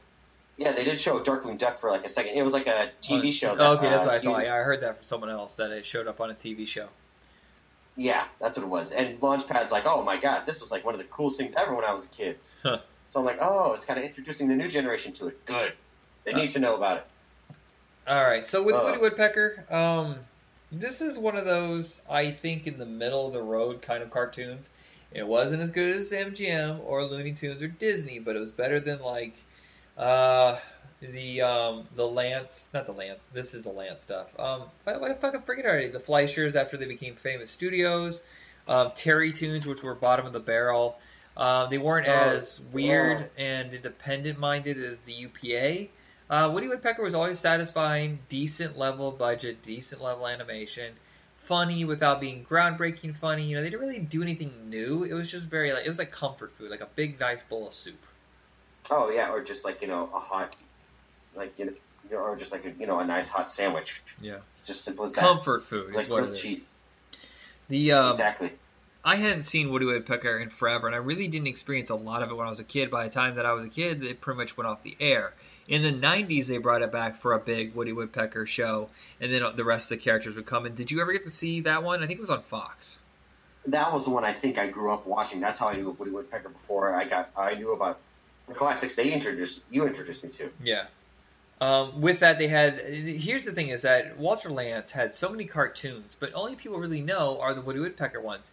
He did 196 Woody Woodpecker cartoons from 1940 to 1972. That is impressive. crap. Yeah. Uh, the second most popular was Chilly Willy, and I think a lot of people know Chilly Willy because he's still a mascot you see on certain things. Also, those cartoons are very good, especially since Tex Avery did a few of those. Hmm. Well, yeah. Looking back on like some of the uh, animation style of Woody Woodpecker, you could tell it was Tex Avery. I have a weird comfort for the end era, like the last decade of Woody Woodpecker cartoons. I know they're not very funny. I know the animation is very simplified, but there's something about it I connect to emotionally. And I remember going to see, and I want to think, I want to say I got this right. Uh, there was a drive-in theater in my hometown in Indiana, um, and they showed um, American Outlaws and Ghost of Mars, and they showed Chili Con Corny. Uh, the very last Woody Woodpecker cartoon ever on 35 millimeter print, and I wanted to cry. I was so happy. Oh wow, really? Yeah, it was great. Hmm. Man, I know it's like something that nostalgic that really gets to you, and you're like, oh. Well, it's also the joy of the old style. I kind of wish the drive-in still existed, but they would show old movies. You know, not all the time. I know the bread and butter comes because we have one not too far away from us um, that shows new movies. But it would be kind of cool if a couple times during the summer they would show some big, epic, classic. You know, like How the West Was Won, The Pink Panther. You know, Mad, Mad, Mad, Mad World, and then show cartoons before it. Around the World in 80 Days. Yeah. Oh yeah, something like that. The Great Race. It's very few. Yeah. There's only like very few drive-in theaters, uh, you know, in uh, continuation today. Right. Like like uh, sometimes even my friends like when they would actually go out to them, I think in a Concord, and uh, that's how they ended up like seeing uh, Incredibles two or something. Like it was it would be like a brand new release. I'm, trying, I'm curious. At the peak, I wonder how many drive-in theaters there were. 'Cause I want to say it was Right. almost in the thousands, but now there's probably I think like 120. Um, but go ahead and talk while I look this up. Well, no, of course. I mean, well, during the '50s, you know, everybody was so fascinated with being in a new car because everybody was able to get one uh, a lot easier, especially more so than today. Yeah. And you know, people would just do everything in their cars. You know, they just wanted to chill, eat, relax, just like with the um, what like the little uh, Sonic drive-ins, you know, something like that. Like people go to their car and then people bring uh, the tray out to them, you know, on the roller skates and all that. And yeah, because there was a huge part of the it was become a huge part of like teenage culture. Okay, so and by then now drive-ins. Yeah, I mean, we went to one all. We had two of them in thing. Fort Wayne that I would go to all the time. But I'm looking at this Oh, now. wow. At its peak in 1962, there were 4,000 drive-ins. Whoa. Right. Oh yeah, for sure. Um, oh man. It says here that as of 2014, there are 340 drive-ins still left in America. In 2014, the burger chain Johnny Rockets announced it would team up with USA Drive-ins to open 200 drive-ins by 2018, serving Johnny Rockets foods at the concession stands. I don't know if that ever even actually happened. I don't either, but John, I do like Johnny Rockets. I'm not going to deny it. I'm gonna look this up right Uh, now. Uh, I will say, however, uh, I have seen one movie as a kid at a drive-in. That was Batman Returns. I remember my parents taking me uh, late at night uh, when we went to go see it. I was like, "Mom, what are we doing?" And it's like, "Jacob, we're gonna watch a movie." I was like, "Really?" Because I don't know. Because I'm only a little kid. I don't know what the hell drive-ins are. I'm confused. Like my parents uh, surprised me by just taking me to see Batman Returns, and I, of course, I was a little kid. I loved Batman. Batman was my shit, and always has been. But again, uh, knowing that there's still drive-ins, and as you mentioned, like uh, playing like old classic cartoons, I really wish they would do something like that. They should do. They should keep doing that. They should play like Looney Tunes shorts, the original Disney shorts, Woody Woodpecker, as you Or mentioned. come up with new shorts. Oh yeah. Oh, that'd be a hell of a thing. You know, just get some like independent animators, uh, like from within the area, have them come up with something new. That'd be pretty fun. I don't. I don't think this movie theater thing is going to happen. It looks like some company in Dubai might own all of Johnny Rockets, and it's not of their interest. Because as far as I can tell, I haven't seen a single theater open up with Johnny Rock, which is a bummer. I really hope that happened. Oh right, no, I mean because I want some Johnny Rockets, or I, or I want like you know something else from from the drive-in rather than just like a hot dog or like a really cheap small pizza yeah. or or although I'm not gonna lie, the Napa Theater here they have some pretty good nachos and they serve beer and wine. Yeah, that's what it is now. I think that's that's kind of the high end thing now is the movie theater escape, where we have like one major theater here, where it's just like it's a, a bar theater. You know, there's no typical uh, concessions area. Oh, okay. Oh, all right, so back to Woody Well, Woodpecker. Woody Woodpecker. Um, so this is one of these studios that kind of struggled for a long time. Uh, he was with United Artists, and there was a lot of financial problems.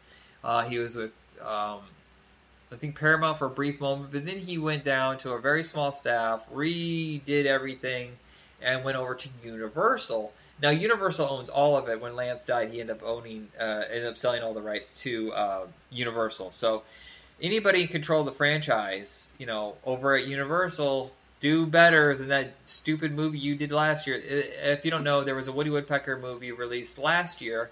I think it was made for like ten million dollars down in Mexico. No cast. It's okay. It's just nowhere nearly as good as it should be. And uh, you can find on Netflix. They sold it to him for like a million bucks. So Oh yeah, no, that's where I ended up watching. It was on Netflix. I was like, oh well, Woody's still Woody. Yep. But it, again, this could be much better. But it doesn't feel like it's just kind of like if there was a Woody Woodpecker series, this that would be part like five when it's kind of ended, you know, freshness. right. Oh man. Again, uh, there should at least be like some kind of animation museum, aside from like what they have, like the Walt Disney Museum in San Francisco, or Yeah, or just not just Or like the one that- exhibits, you know, a real full-on animated studio to respect not just the past, but just like you know eras that we don't even talk about much. The '70s, you know, uh, some of the early '80s stuff. I know a lot of the animation quality wasn't fantastic during this time period, but it's still crucial stuff created. Don't tell me that Scooby Doo wasn't extremely influential and important. oh god no, or Flintstones, or Jetsons, or well no, not Jabberjaw or Fangface, No, fuck, but the Addams you. Family. No. Uh, yeah, there's there's a lot out there. Um, by the way, I'm Speed excited. Buggy. I'm really excited about that. Uh, yeah, I used to watch Speed Buggy all the time. Um, there uh, there's going to be an animated uh, Addams Family movie, which I'm excited about. Oh, I know. I saw the style of it. My God, it captures the original designs. It's amazing. And Oscar Isaac uh, is going to be the voice of Gomez. Nice. and we've got Charlize Theron as Morticia. okay, honestly, that makes sense. I was thinking either Charlize Theron or Eva Green, but Isaac, Oscar Isaac was my number one choice for Gomez, even in live action. Like, dude, he could pull it off beautifully. Um, in 1955, director Paul Smith, Paul J. Smith, uh, took over. Um, I think he really streamlined the look. It's the classic look that I know now of Woody Woodpecker. It made him a lot cuter because I don't know if you people remember, Woody Woodpecker was ugly as shit in the beginning. And they would continuously evolve his look. And by 1955, when Paul Smith took over, he cemented uh, the look that you knew for the next two decades. And even now, he still looks kind of the same. Um, that's the, and he also cleaned up a lot of the background stuff, changed the style of the characters to look more like um, UPA and uh, Tex Avery style, which uh, very simplified but stylistic look. Oh wow, you know, definitely it did for sure. Uh, again, for me, uh, going when you first introduced the original MGM um, and uh, Tex Avery styles, I was so used to the '90s one. You know, it was like a lot more smoother, a lot more polished, Uh huh. and his eyes weren't as uh, again, his eyes weren't as like big or as round. They were just like a little bit more uh, closed in and uh, oval. Yeah, and also they changed the character in the in the first couple decades. He was kind of an antagonist, whereas by the '60s he was the protagonist. It's kind of like the switch they made with um, like Bugs Bunny and Daffy Duck. But Daffy Duck's weird because he would go based on what cartoon it was. He would be the protagonist. But the best thing about Daffy Duck is even when he was a protagonist, he was usually kind of a dope, and the jokes came from his like uh, hubris. Oh wow. But like, what's what's a Robin Hood one that's so good? Where he's like, a trip, a trip, a trip, a trip, a trip, a trip, a trip, and he falls right off the cliff, and, and uh, Porky Pig is just laughing and laughing at him. That's right. yeah, no, no matter what uh, serious or heroic role Daffy Duck would be, he would always mess up, especially when he was Duck Dodgers. Yes, yes, which we're going to discuss in a Duck Dodgers future of the 23rd and a half century. I like uh, the the Sherlock Holmes one that he did, where he's taking on the Shropshire Slasher, and he just gets his ass beat constantly because his mouth is bigger than his body. oh yeah. Oh man. Again, it almost seems like Daffy, even with Quackbusters, he can never come out on top. No. Like no matter what, it's just not fair to him. There's just got to be, you know what? Make that the premise of the, uh, a, a Bugs of a Looney Tunes movie. Warner Brothers get back into animation. You had great success with Teen Titans Go. Use that success, put it towards a new Looney Tunes movie, and have it to where you know it's kind of a real life situation. You know, Daffy Duck's kind of like depressed and upset now. He's like even talking to Woody Woodpecker and all these other guys who've like kind of lost their fame. And then Bugs Bunny is still like high rolling, and he comes in to visit Daffy, you know, to help him out. He sees him in the slumps. It's like, look, come on, let's just do this one gig, and that'll be it. You'll be set for life. You'll be on top now, man. It's gonna be about you. Uh, and then later on and then later on down the line, Bugs Bunny tries to double cross him, and then he ends, ends up screwing himself over. yeah, a lot of stinker. a lot of these companies are really ignoring their classic characters. They're like, oh, kids don't know who they are. Make them know who they are, you stupid bubbleheads. Um, Woody what they, oh, Woodpecker. look what they did with DC Comics. Yeah, right. Uh, Um, but like, okay, so Universal owns Woody Woodpecker, and they've sporadically put him out there. They even tried like rebooting it with uh, new collections on DVD, and it didn't really take. They only did two collections, which were really early on, which are not my premiere years. I, I don't really like the early sex, uh, segments, even though those are the ones that were nominated for Oscars, and you know they're ones that are more critically acclaimed. Um, by the time he hit the 60s, I think a lot of people are just like done with Woody Woodpecker. What kept him alive was TV shows um, you know, repackaging the old series of shorts with uh, wraparound segments. Oh, okay. Yeah, and they would do this a lot of shows. The Pink Panther show did this. You know, we, the Looney, uh, sorry, Bugs Bunny Roadrunner show, which was on for like 30 years on ABC, and just repackaging, Wow. and they're just they look so good. It doesn't it doesn't age the same way that normal cartoons do. No, not at all. Honestly, uh, when it came to, uh, oh gosh, you were mentioning, uh, shoot, you were going down the list. There's Looney Tunes, Woody Woodpecker repackaging and reshowing them. Oh, Where'd your brain go? What happened? I don't know. It's like you were mentioning that list. I was about to say uh, one of the selections you mentioned, uh, not uh, Ro- uh, Bugs Bunny and Roadrunner. Well, Pink But- Panther. Hmm? I said Pink Panther as well. Yes, Pink Panther. Oh gosh, even that had a new show uh, syndication uh, in the '90s. Yeah, uh, Pink Panther and Sons, I believe, was one of them, and then yeah, there's two or three repackages of those. There's still an audience for them. It's just you know the studios don't want to explore it. Yeah, again, uh, uh, just like with Disney, they just want to focus on the franchise that they know will make them a shitload of money. Right? Isn't not- isn't am I wrong in thinking that Universal and Netflix are doing a Fast and the Furious animated series, which is insane to me? Like, why would you even do this? Uh, could you go look into your catalog of the Woody Woodpecker and make something good out of that? Exactly, I know. It's like introduce it to like uh, the new generation of kids. You know, this will be some, this will also be some fun for the adults. It's like, oh my god, hey, look, this is what I used to watch, and then Uh, the kids will get into it, look into it. Yeah, Woody Woodpecker is still phenomenally popular in Brazil, where he's called Pica-Pau. That's actually kind of a cool name. Pickle Pow! It's like it's like when he's about to do like this super energy flaming fist from like Yeah. Dragon Ball Z or something. Pickle Um, Well, I think there's, there's three little notes I want to say about Woody Woodpecker, which I think is interesting. Is that he had a phenomenal hit song, uh, the Woody Woodpecker." You know, um, it was a top 40 hit, and uh, that his Oh, wow. wife did the voice, and they wouldn't let anybody know that a girl did the voice because boys would be turned off because back then I guess boys were sexist or something. And Billy Oh, West Yeah. took over for the voice of Woody in the 90s. Oh wow! No wonder why he sounded so familiar. Jeez, I was like, God, who did his voice? And lo and behold, the great Billy West, who had done Doug, who had been on, who'd done Ren and Stimpy, you know, Futurama. Yeah, yeah. Oh my God!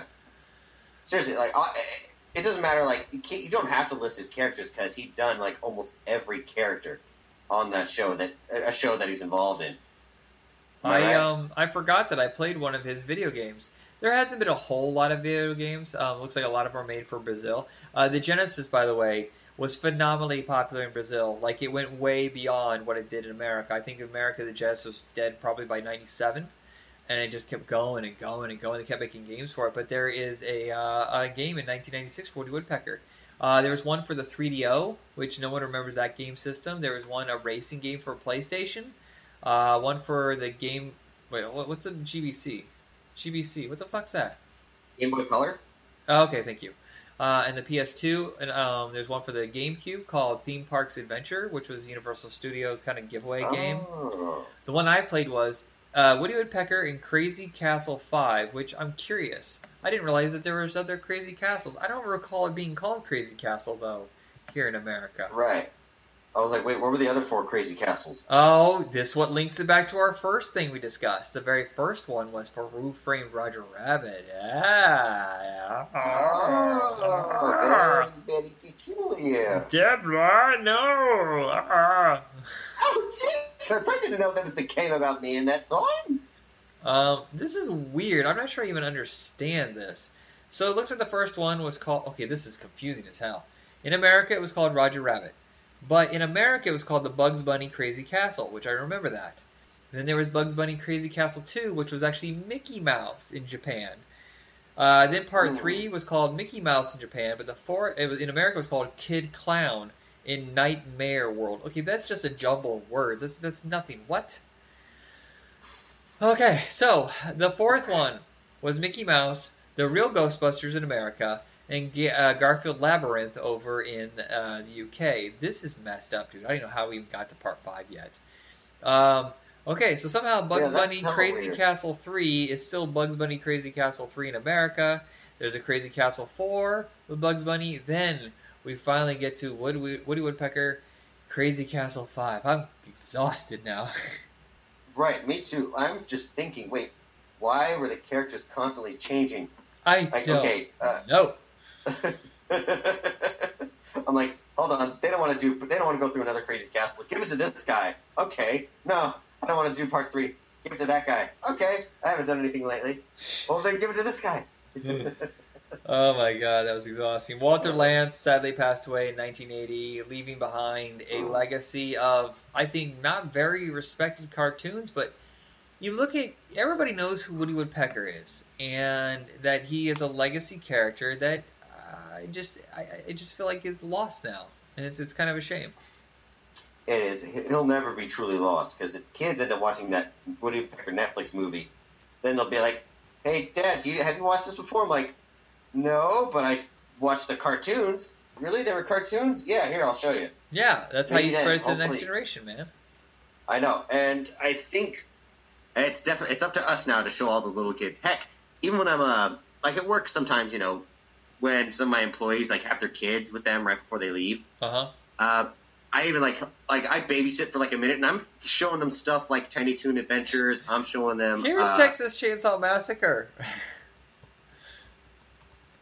No, not yet, not yet. I'm waiting. Friday the 13th. this is when the teenagers had premarital sex, and now they're gonna die. Lesson learned. No. Well, I'm gonna. Well, I'm gonna show. Well, no, I'm gonna show. Well, when it comes to that, I'm gonna show them Halloween because pretty much what Halloween was the symbolism of uh, death of innocence. So I'm like, okay, this is what happens. you know, being a teenager, you know, you pretty much your innocence died, and then you grow up, and then you're responsible, and you have to do all this stuff. Scary, isn't it? All right. So but anyway, no. I show them, uh, Yeah. What I would, what I have shown them was uh, Tiny Toon Adventures. I've shown them uh, Ducktales. Oh my god, they got a kick out of the Ducktales theme song. They're like so happy. And then I started showing them. Uh, next time I think I'm going to show them is Peter Pan and the Pirates. oh, nice. Uh, how Oh, about yeah, Pirates of love that Darkwater and let them get so excited, then show the last episode like, wait, to be continued. We hate you. Yeah, exactly. When they get older enough to remember it. I always think that we're Oh. not going to make it to an hour. We're well beyond an hour. I can't believe that. But hey, it was fun to talk about it. Um, we're going to take a brief break um, from our retro stuff because it's back to school. And um, there's four or five animated TV shows that have to do with college and high school that I want Jacob to see because I don't think he's seen any of them. And uh, like Galaxy High, uh, the undergrads. Um, I had them written down. I didn't look. Uh, there's there's some though. I will go through them. Clone High. Clone High, thank you. That was the other one. And then there's one. Uh, dang it, it's from uh, Brian Posehn was the main character. Um, like Apartment 2E or something like that. I can't remember. I'll, I'll look it up later. But um, that's the, what we're going to discuss next, and then we'll go back into retro cartoons and work our way through the 70s, 80s, uh, 90s, and up to now. Yeah, everything you know and love. We're probably going to butcher it for you too, Yeah. or make you love it even more. Hey, who knows? With my crazy ass, who knows where we'll be going. All right, everybody, check us out on Facebook under Back in Tunes. You'll find all our podcasts there, as well as our spin-off show. Uh, well, it's sort of a spin-off show, Comics on Infinite Earths, where we discuss uh, comic books and all what's going on in the world, and we discuss certain series, arcs, and stuff like that. And uh, Jacob, send us out. All right. As I would say, you know, namaste and good luck. Michael.